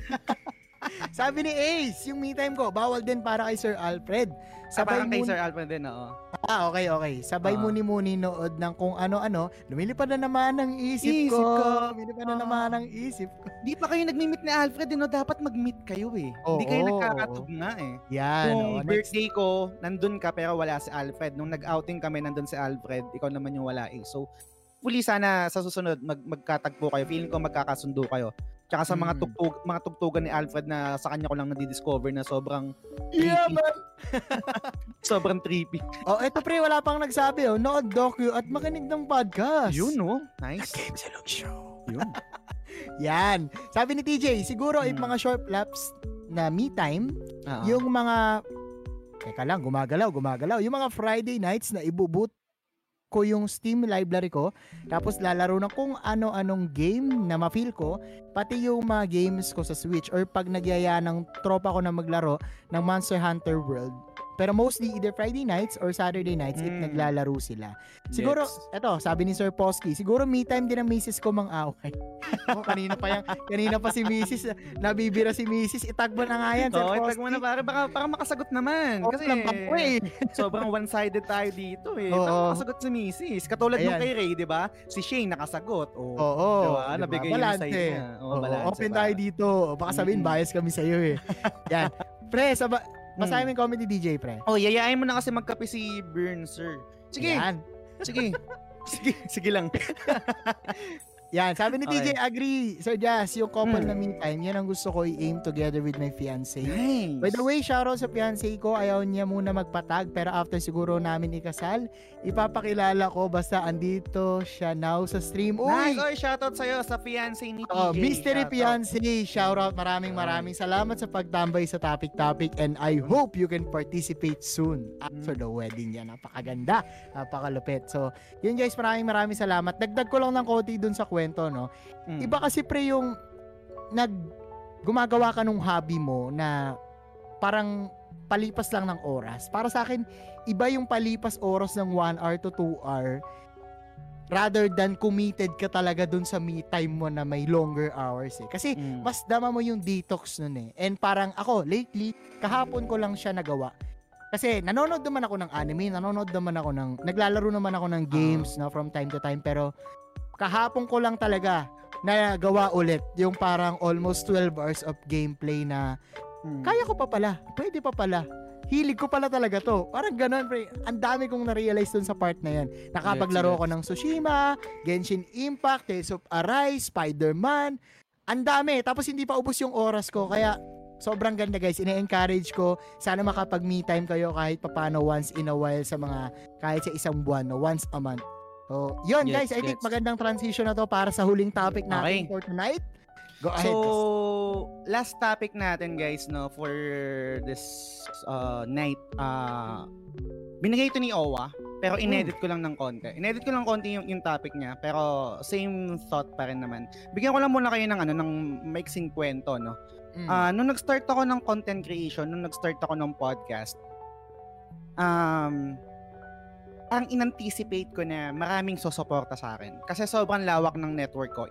In, in a way na parang marami akong kakilala, college friends, Facebook friends, online friends, and yung mga real life friends ko and mga kapamilya ko din. So Yeah. parang starting a podcast or a venture to be a quote-unquote content creator or podcaster, parang meron akong expect expectation na merong sa akin sosuporta. Got you, Maraming ah. sosuporta sa akin, parang ganyan. Mm.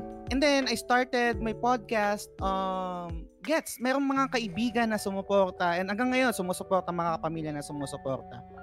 Pero sa kabilang banda, hindi ko in-expect or parang ang hirap tanggapin na majority ng susuporta sa ginagawa mo ay mga strangers. Mga Agree. strangers talaga pare. Mga strangers yung mga hindi mo na-meet. Sila yung mga laging makikinig sa episode mo. Sila yung laging susuporta sa'yo sila yung laging um, talagang solid na makikinig every episode or every content na ilalabas mo. I'm not saying na hindi ako sinusuportahan ng mga kaibigan ko or ng ibang kapamilya ko yan. Sila Leo, sila Ace, sila Ken, or sila Tulog, etc.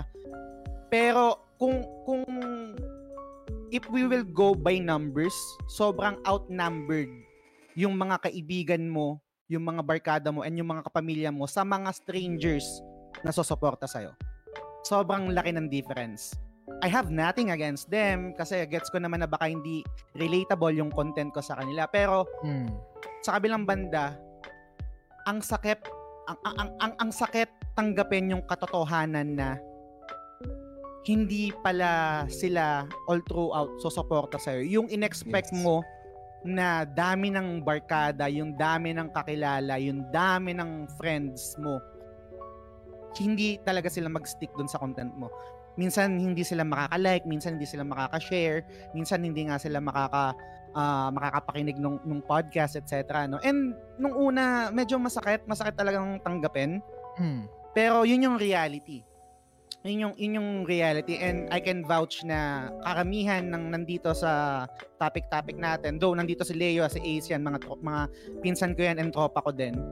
is talagang outnumbered yung susuporta sa ginagawa mo. Sobrang mas marami yung mga strangers. So, ang topic ko, ang last topic ko ngayon is gusto kong gusto kong sundan nyo, gusto kong kumpletuhin nyo yung sentence na to. Ang hirap tanggapin yung katotohanan na So, yun. Um, anything, anything na totohanan na hindi nyo matanggap or parang sobrang hirap tanggapin. Katulad nung sa akin, katulad nung na-share ko, ang hirap tanggapin yung katotohanan na yung mga susuporta sa'yo ay mga strangers. Sobrang hirap tanggapin nun guys. Kasi in-expect mo eh. In-expect, though mali ko kasi nag-expect ako. Pero parang at some point parang hindi rin, hindi rin naman parang kasisi-sisi kasi kaibigan sila or 'di ba parang sanggang dikit kayo pero ganun talaga eh ganun siguro talaga yung yung mundo ng content creation. Hindi lang siguro content creation kahit sa business eh. Imagine niyo guys pag nagtayo ka ng nagtayo kayo ng business, ang unang susuporta sa inyo mga kaibigan pero maglalay low yan eh. Hindi sila laging makakasunod sa'yo. Hindi sila laging makakasuporta sa'yo. Yes. And yung magi stick sa content mo, yung susuporta talaga totally doon sa ginagawa mo is mga strangers. At ngayon, na ngayon actually ngayon hindi na sila, hindi ko na sila tinitreat as strangers kasi I treat them as medyo corny pa rin yun pero I treat them as family na tropa na talaga yan sila DJ sila Poski ah, sila Nicole sila Owa 'di ba yan na yung yan na yung parang quote strangers nung umpisa na nag na sumuporta sa from the beginning hanggang ngayon na nandyan pa rin strangers yan eh 'di ba Mm. pero ngayon family na. Pero hindi pa rin, ang sakit pa rin tanggapin at ang hirap pa rin tanggapin yung katotohanan na sobrang dami mong kaibigan pero hindi yon lahat susuporta sa ginagawa mo. So guys, gusto kong kumpletuhin niyo yung sentence kung anong share nyo, kung meron man. Sana maging honest kayo and sana maging open kayo kung kaya. Ah, dugtungan nyo guys yung sentence. Ang hirap tanggapin yung katotohanan na blank, blank, blank, blank, blank. Sabi ni Owa, ang hirap tanggapin na katotohanan na laging mabigat yung binabatong topic ni Jess sa huli.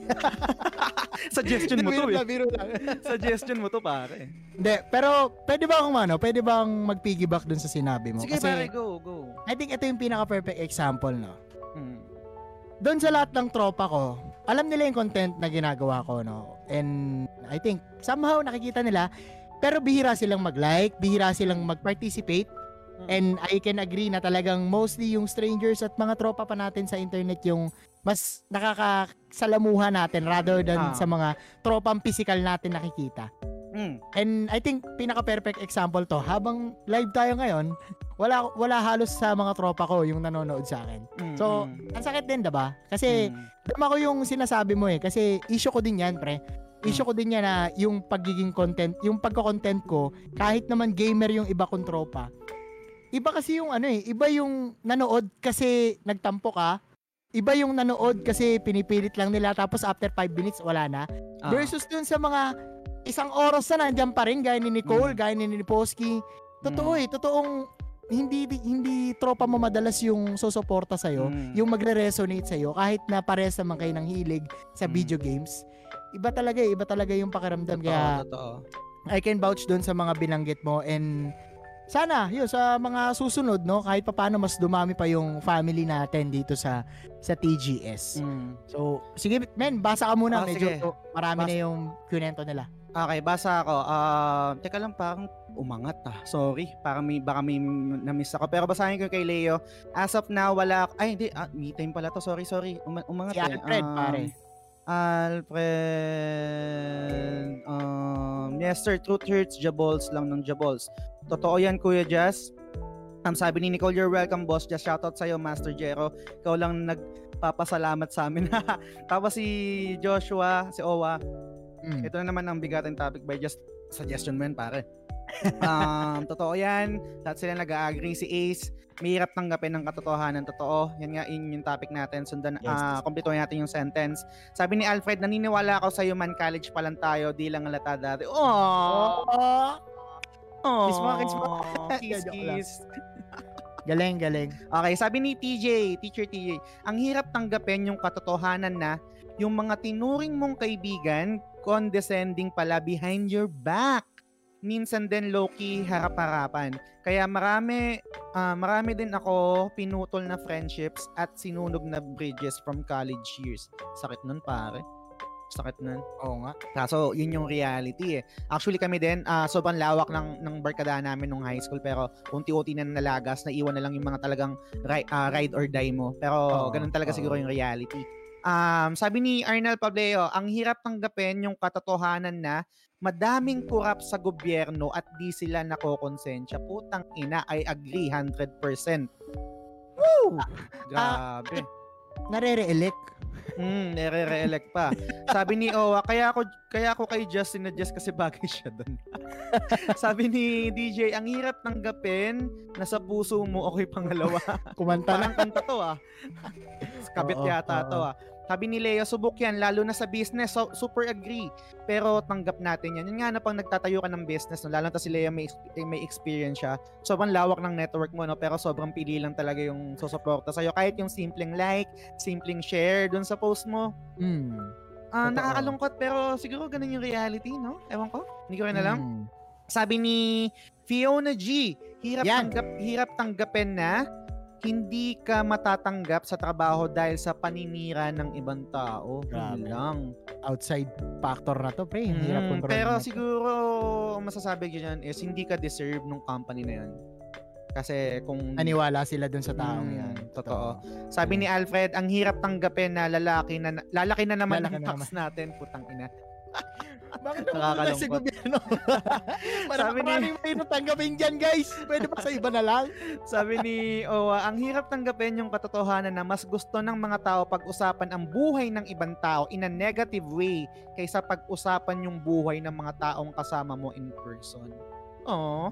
Hirap nga yan pare. Tsaka sobrang olats din yan. Ito. Ito yung sagot ni, ni Ray. Ang hirap tanggapin ng katotohanan na yung bunso ko anak ay may autism at wala siya cure. Putang ina. Bigat, pare.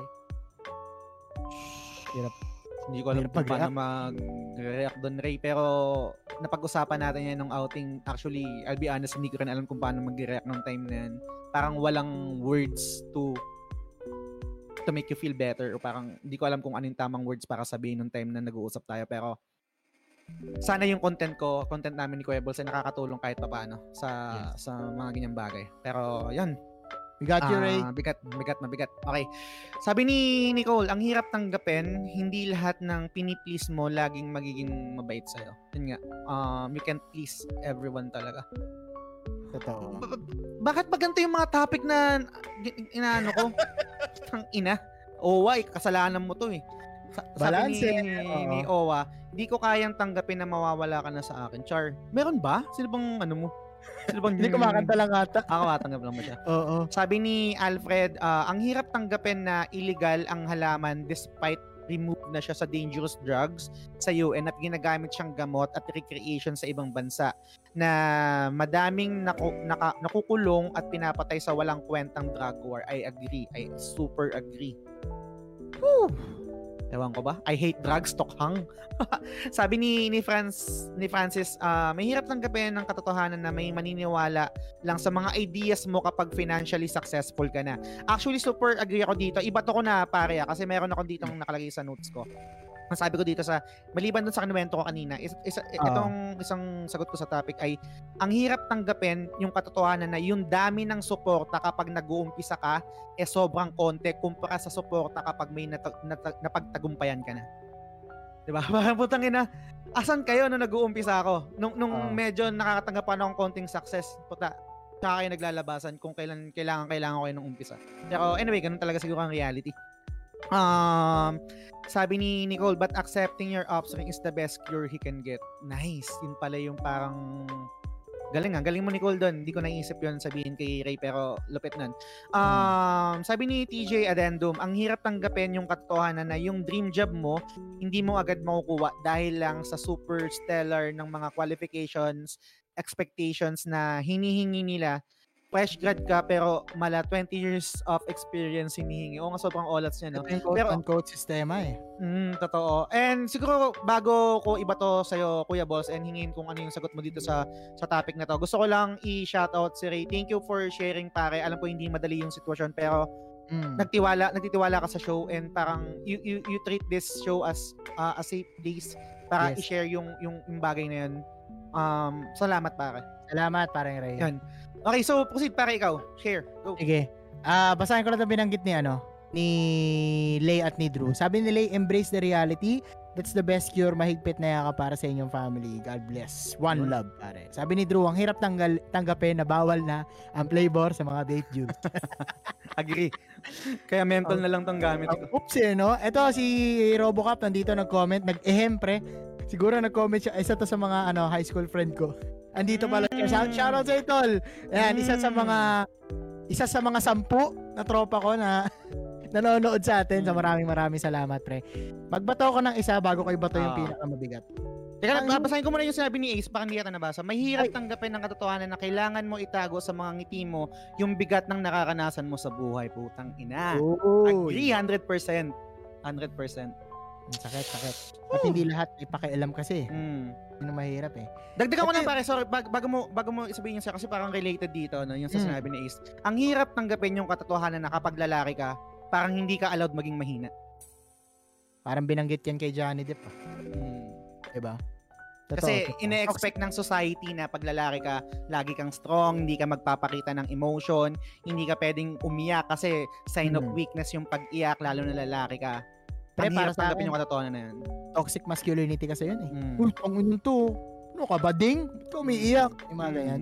Pre, hindi na kasi ano yan dapat. Hindi, hindi dapat ganun, no? Mm. Kasi pare-parehas lang naman tayo may mga pinagdadaanan, mga nararamdaman. So, dapat Ah. hindi, kahit sa usapang lalaki, dapat hindi na yun binabanggit na ano eh. Kasi kahit ako, mini ko dati, iyakin ako, men. And Ah. marami akong nakikitang kinakancel ako na tong in. Ano naman si Kuya Boss? Iyak na naman. Mm. Which is pag ganun talaga, hindi lahat matibay ang loob. Hindi lahat, 'di ba, living in uh, vicarious life, 'di ba? Gaya nga ng binabanggit mo. Hindi lahat ano butterflies and Rainbows. Oh, Ah. rainbows, pre, mas maganda. Hindi lahat ganun eh. So sobrang sobrang lupit. Uy, ba't may mga usapan na ng juice diyan? Bato ko yung isang mahirap, pre. Mm, game, game, Ang game. hirap tanggapin na solid ka sa tropa mo. Tas ikaw hindi ka solid sa kanila. Oh. May mga ganong klase, di ba? Unre- parang unrequited love, no? Unrequited love. Oo. un- unrequited love, no? Mm. Ang inang sakit niyan. May mga, may mga ganong klase kasi mararamdaman mo naman yun eh, pag pag minsan lumalabas ka na ron sa circle. Di ba?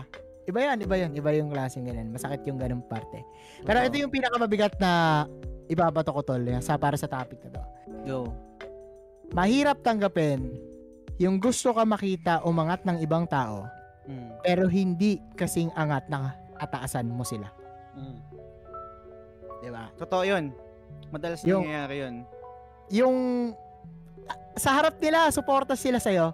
Mm. So makikita mo, ah, saan? Di ba? Pag, pag ginagawa mo na yung part na gusto mong gawin, asa na? Sa kwentuhan, sa, sa inuman, all out support. So, pag i-chat mo na, kapag magla-live ka na, Mm. wala naman. Ni hindi, Totoo. sabi, banggitin ko na, ni Mm. hindi nga nakapollow eh.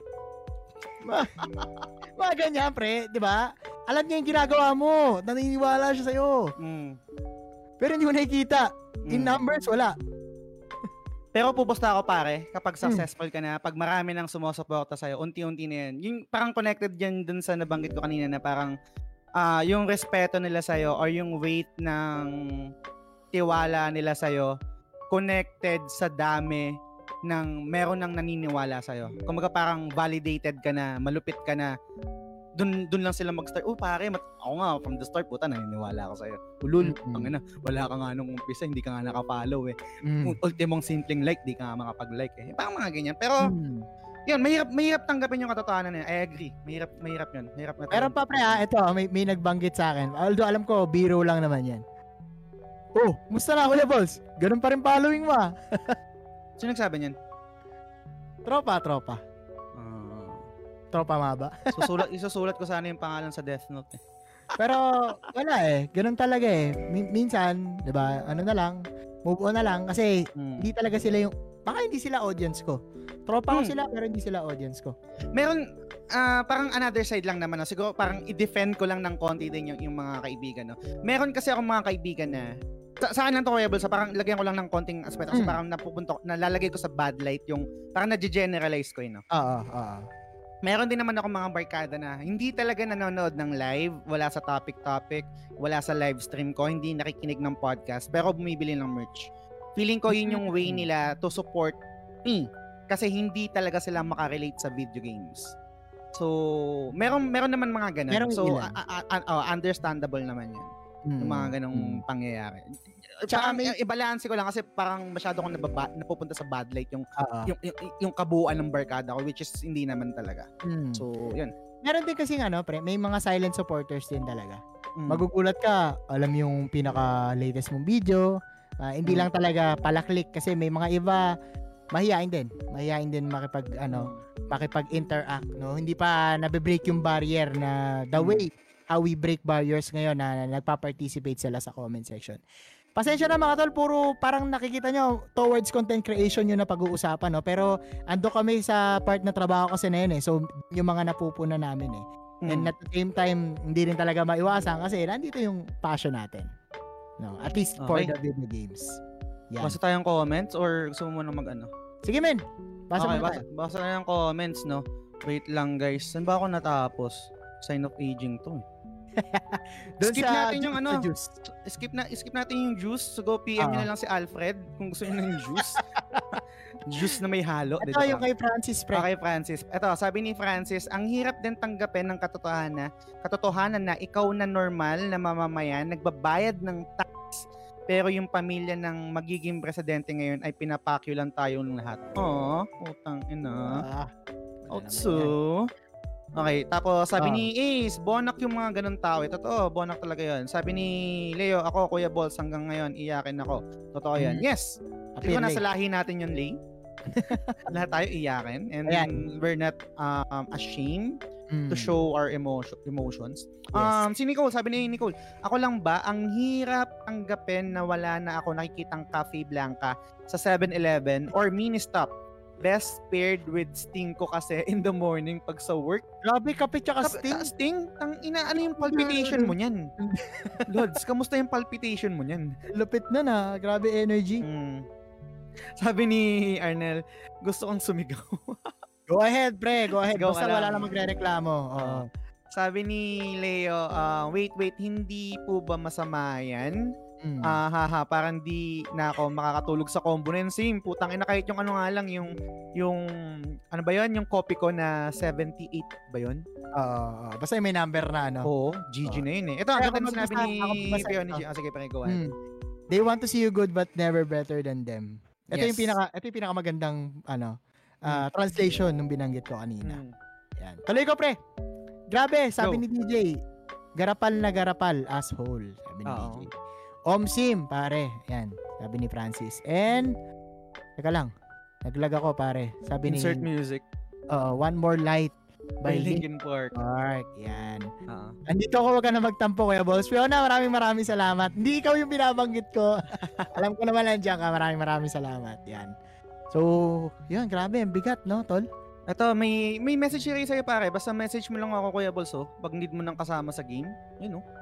Yun. Ayan guys, maraming maraming salamat din sa ano sa mga sumasali sa ano sa bonding game natin every time sa sa stream ko. Yan, ah, naglag lang kaya nawala sa akin yung yung comment no. At si Hmm. Drew, sabi ni Drew, ang hirap din tanggapin ang katotohanan na ang lala ng body shaming sa Filipino culture. Kadalasan sa sarili, pangkapamilya or kamag-anak, kailangan ba beach body lagi? Alam mo pre, dito papasok yung mga ano mo eh, yung mga prangka mong tito at tita. Uy, tumaba ka. Totoo. Tinatanong ko ba, tita? Alam ko na yan araw-araw. Mm. Pero yun, yun lagi yung ano nila, yung pang-break ng ano nila, break the ice ng Oo. conversation nila. Hindi ko alam kung ba't di nila mabago yun, no, men? Yun kasi yung kinalakihan nila eh. and I think magbabago yun sa atin, sa generation natin kasi alam na natin aware na tayong na mali. nakupal yun eh. Diba Oo. na, na mali yun. Yung pumayat, okay yun. Okay yun. Uy, pumayat ka. Masarap Actually, yun. hindi nga rin okay yun pare kasi what if may sakit siya? Ako sa bagay. Diba? Oo. Conforme na lang mag- ti- tito tsaka tita, wag na lang kayo magsalita. Magchismisa na lang kayo sa inyo. Oo. Ang gwapo pa din ng inaanak ko ah. Ah. Yan, baka pwede Ah. ganun, di ba? Gwapo pa din, di ba? Bas, hindi gumawa gwapo kasi ibig sabihin pangit siya noon. Wag, Mm. Mali rin yun, di ba? Yan, sabi ni DJ, ang hirap tanggapin, walang pla walang plano ang gobyerno para sa mga stray dogs and cat. Mm. Yan, hindi ko alam, wala akong idea dyan. Oo. May sagot si Alfred, maraming LGU pre. Depende nga lang sa area mo. Mm. Mm. Okay. Sabi ni Nicole, ang hirap tanggapin, never pa napanood ni Boss Jazz ang Toy Story! Ever! Yan. Yes, totoo yun guys. Kasama yun sa pag sa, sa parang sinasabi ko na hindi ko pa nalalaro yung MGS. Yan. So, yun, hindi ko pa napapanood yung Toy Story, hindi ko pa nalalaro yung MGS. Ayan. Pwede yan sa Sorry. me time mo, pre. Oo, pwede, pwede. Asak mo. Ayan. Sabi ni Arnel Pableo, ang hirap tanggapin na katotohanan na wala pa rin akong TGS shirt. Pare, Correct. nandito na. Andito na pare, i-send ko na lang dun sa binigay mo na address. Medyo na-busy lang pero ready na to. Ah, susulatan ko na lang ng love letter. Love letter na lang naman yung kulang tapos send ko na dun sa kapatid mo para Yan. goods na. Yan. Ready na Yan. yung pare. Ikasama mo na yon, meron ka na. Meron ka ng Yan. t-shirt. Yun. Meron Okay. ka ba pa bang idadagdag pare? Wala naman na. I think ma, Hmm. napaka, ano no, pwede na nating isara dun yung yung usapan no dun sa pag kasi nagi mapansin ko puro gobyerno marami talagang Mm. olats na no huwag nyo na i-clip guys Siguro dagdag ko na lang. Um, Teka lang, si TJ sabi niya, uy, avail na ba ulit TGS shirt? Eh, nagpapano kumuha eh. Ang, wala, wala pang available. Yung natira na lang dito is dalawang medium. Um, TJ. So, bale, isa na lang pala yung matitira kasi isang medium dinibs na ni ano. Dinibs na ni Arnel. Hindi pa ulit kami nakakapag-produce ng bago. So, hopefully sana matrabaho na natin. Um, siguro basahin ko yung mga comments dito. Oh. Ah, sabi ni Shane, may hirap tanggapin ang katotohanan na pataas na ng pataas ang hairline mo. Di ba, Ray? Inatake! Ba't naman ganun, Shane? chill, chill, chill! Ayan. Sabi tapos comment naman ni ni ni Wengs, ang hirap tanggapin na kahit babaero si Gerald Anderson, pinapatulan pa rin siya ng mga chicks. Oo, oo nga, no. Hirap Parang ano tanggapin. to, oh, parang Wengs, ang hirap tanggapin na wala kang supporters badge at di ka Oy. nag-renew. Yan. Pato na, ha? pato reminder. Trap card. Oo. Binalik, binalik. Okay. Anyway, Oo. sorry late, nagbabalok. Okay lang pare, salamat, salamat sa pagdaan. Mm. Um, okay. Um, Brian, salamat sa pag-like ng stream. Ace, Okay. pare, may ano pa. Okay, si si Ace sabi niya, mahirap tanggapin na mostly ng mga babae nakabase sa mukha ng lalaki. Pag gwapings, masarap. Pag pangit, manyak. Alright. Alright. Gusto ko yung may alright sa dulo, Totoo. pala ako. Oh, okay. Ugly nga, Truth sir. yan, pre. Ugly Truth. Panoorin nyo, guys. Movie din Oo. yun ni ano, Gerald Butler. Ugly Truth. Yan. Sige, sige. So, So, yun. I guess, dito na natin tatapusin yung topic-topic. Oo. And siguro, guys, no, gaya ng nabanggit naman natin kanina, mag, ah, siyempre, shameless plug na rin ako na if meron kayong time, guys, please follow Kuya Ball sa Facebook para, siyempre, updated din kayo sa mga ibang content na nilalabas natin and live streams, parodies, and comedies. Yan. Maraming maraming salamat guys sa pag-support sa Topic Topic and yun lang guys, malaking bagay yun para sa amin gaya ng nabanggit namin kanina. So, Jazz, ikaw naman. Yun. And guys, again, maraming maraming salamat sa lahat na nag-share, nag-send ng stars, nag-like, at tumambay, nag-share ng story nila, nag-participate sa topic. Sobrang big deal yon Hindi magiging successful tong show na topic-topic kung hindi kayo nag-share or hindi kayo nagpa-participate din sa mga Oo. topics namin. So, sobrang thank you sa inyo. Promote ko lang din, again, ang follow The Game Silog Show sa Spotify. And si Kuya Balls, follow niyo rin siya sa Facebook, sa TikTok, Wee! sa sa YouTube, etc. And promote ko na rin yung supporters badge. Yung supporters badge is available pa rin. Um, anong mga perks nun? Hindi ko na babanggitin yung ibang perks. Uh, i, i, i, i- pimp ko na lang yung secret level. So, um, pag nag-avail kayo ng supporters badge, uh, pwede tayong gumawa ng isang episode ng secret level. Ano ba yon? Anong pinagkaiba nun sa usual na ginagawa na, na podcast namin ni DP1? Ah, sa secret level, ang topic doon is yours kung anong gusto nyong i-discuss kahit anong topic. So, Yes. yung mga nagawa namin ngayon, meron kami yung Buhay OFW, meron kami yung um, Pinoy movies, and then yung upcoming is yung um, Kapos Gaming with Arnel Pableo. So, yun So, guys. may question ako. I-hint na ba natin yung ginawa natin nung, nung Friday or this this Monday na ba yan or hindi pa? Sa Monday, sa Monday, i- i-release. Goods lang din naman yun. Um, pwede naman. So, meron kaming ginawang episode go ni. Kuya Balls. at ang topic namin is tungkol sa PlayStation uh, uh, State of Play. So, i-release namin yun Monday, uh, bukas, uh, 6 p.m. So, ako Babalik si DK1 at si Kuya Bol. So, yun. kami. So, nyo, yun guys. again, uh, guys, again, maraming maraming salamat sa pakikinig, sa pagtambay. Again, sa lahat ng nag, nag-participate. Sobrang na-appreciate namin kayo. And sa susunod na episode ulit. Next week, see you next Bye. week, guys. Paalam! Salamat! Skrrrra!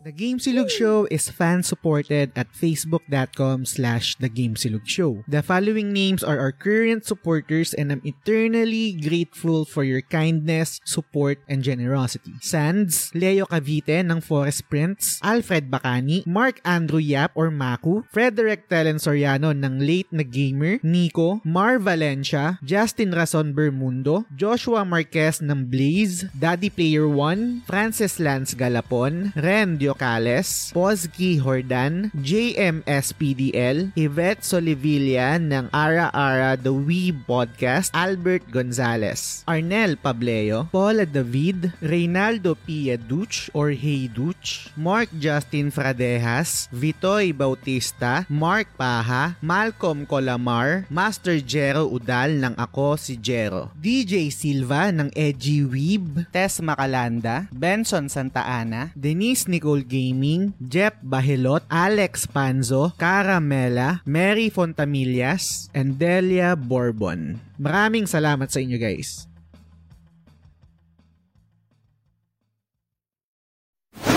The Game Selection.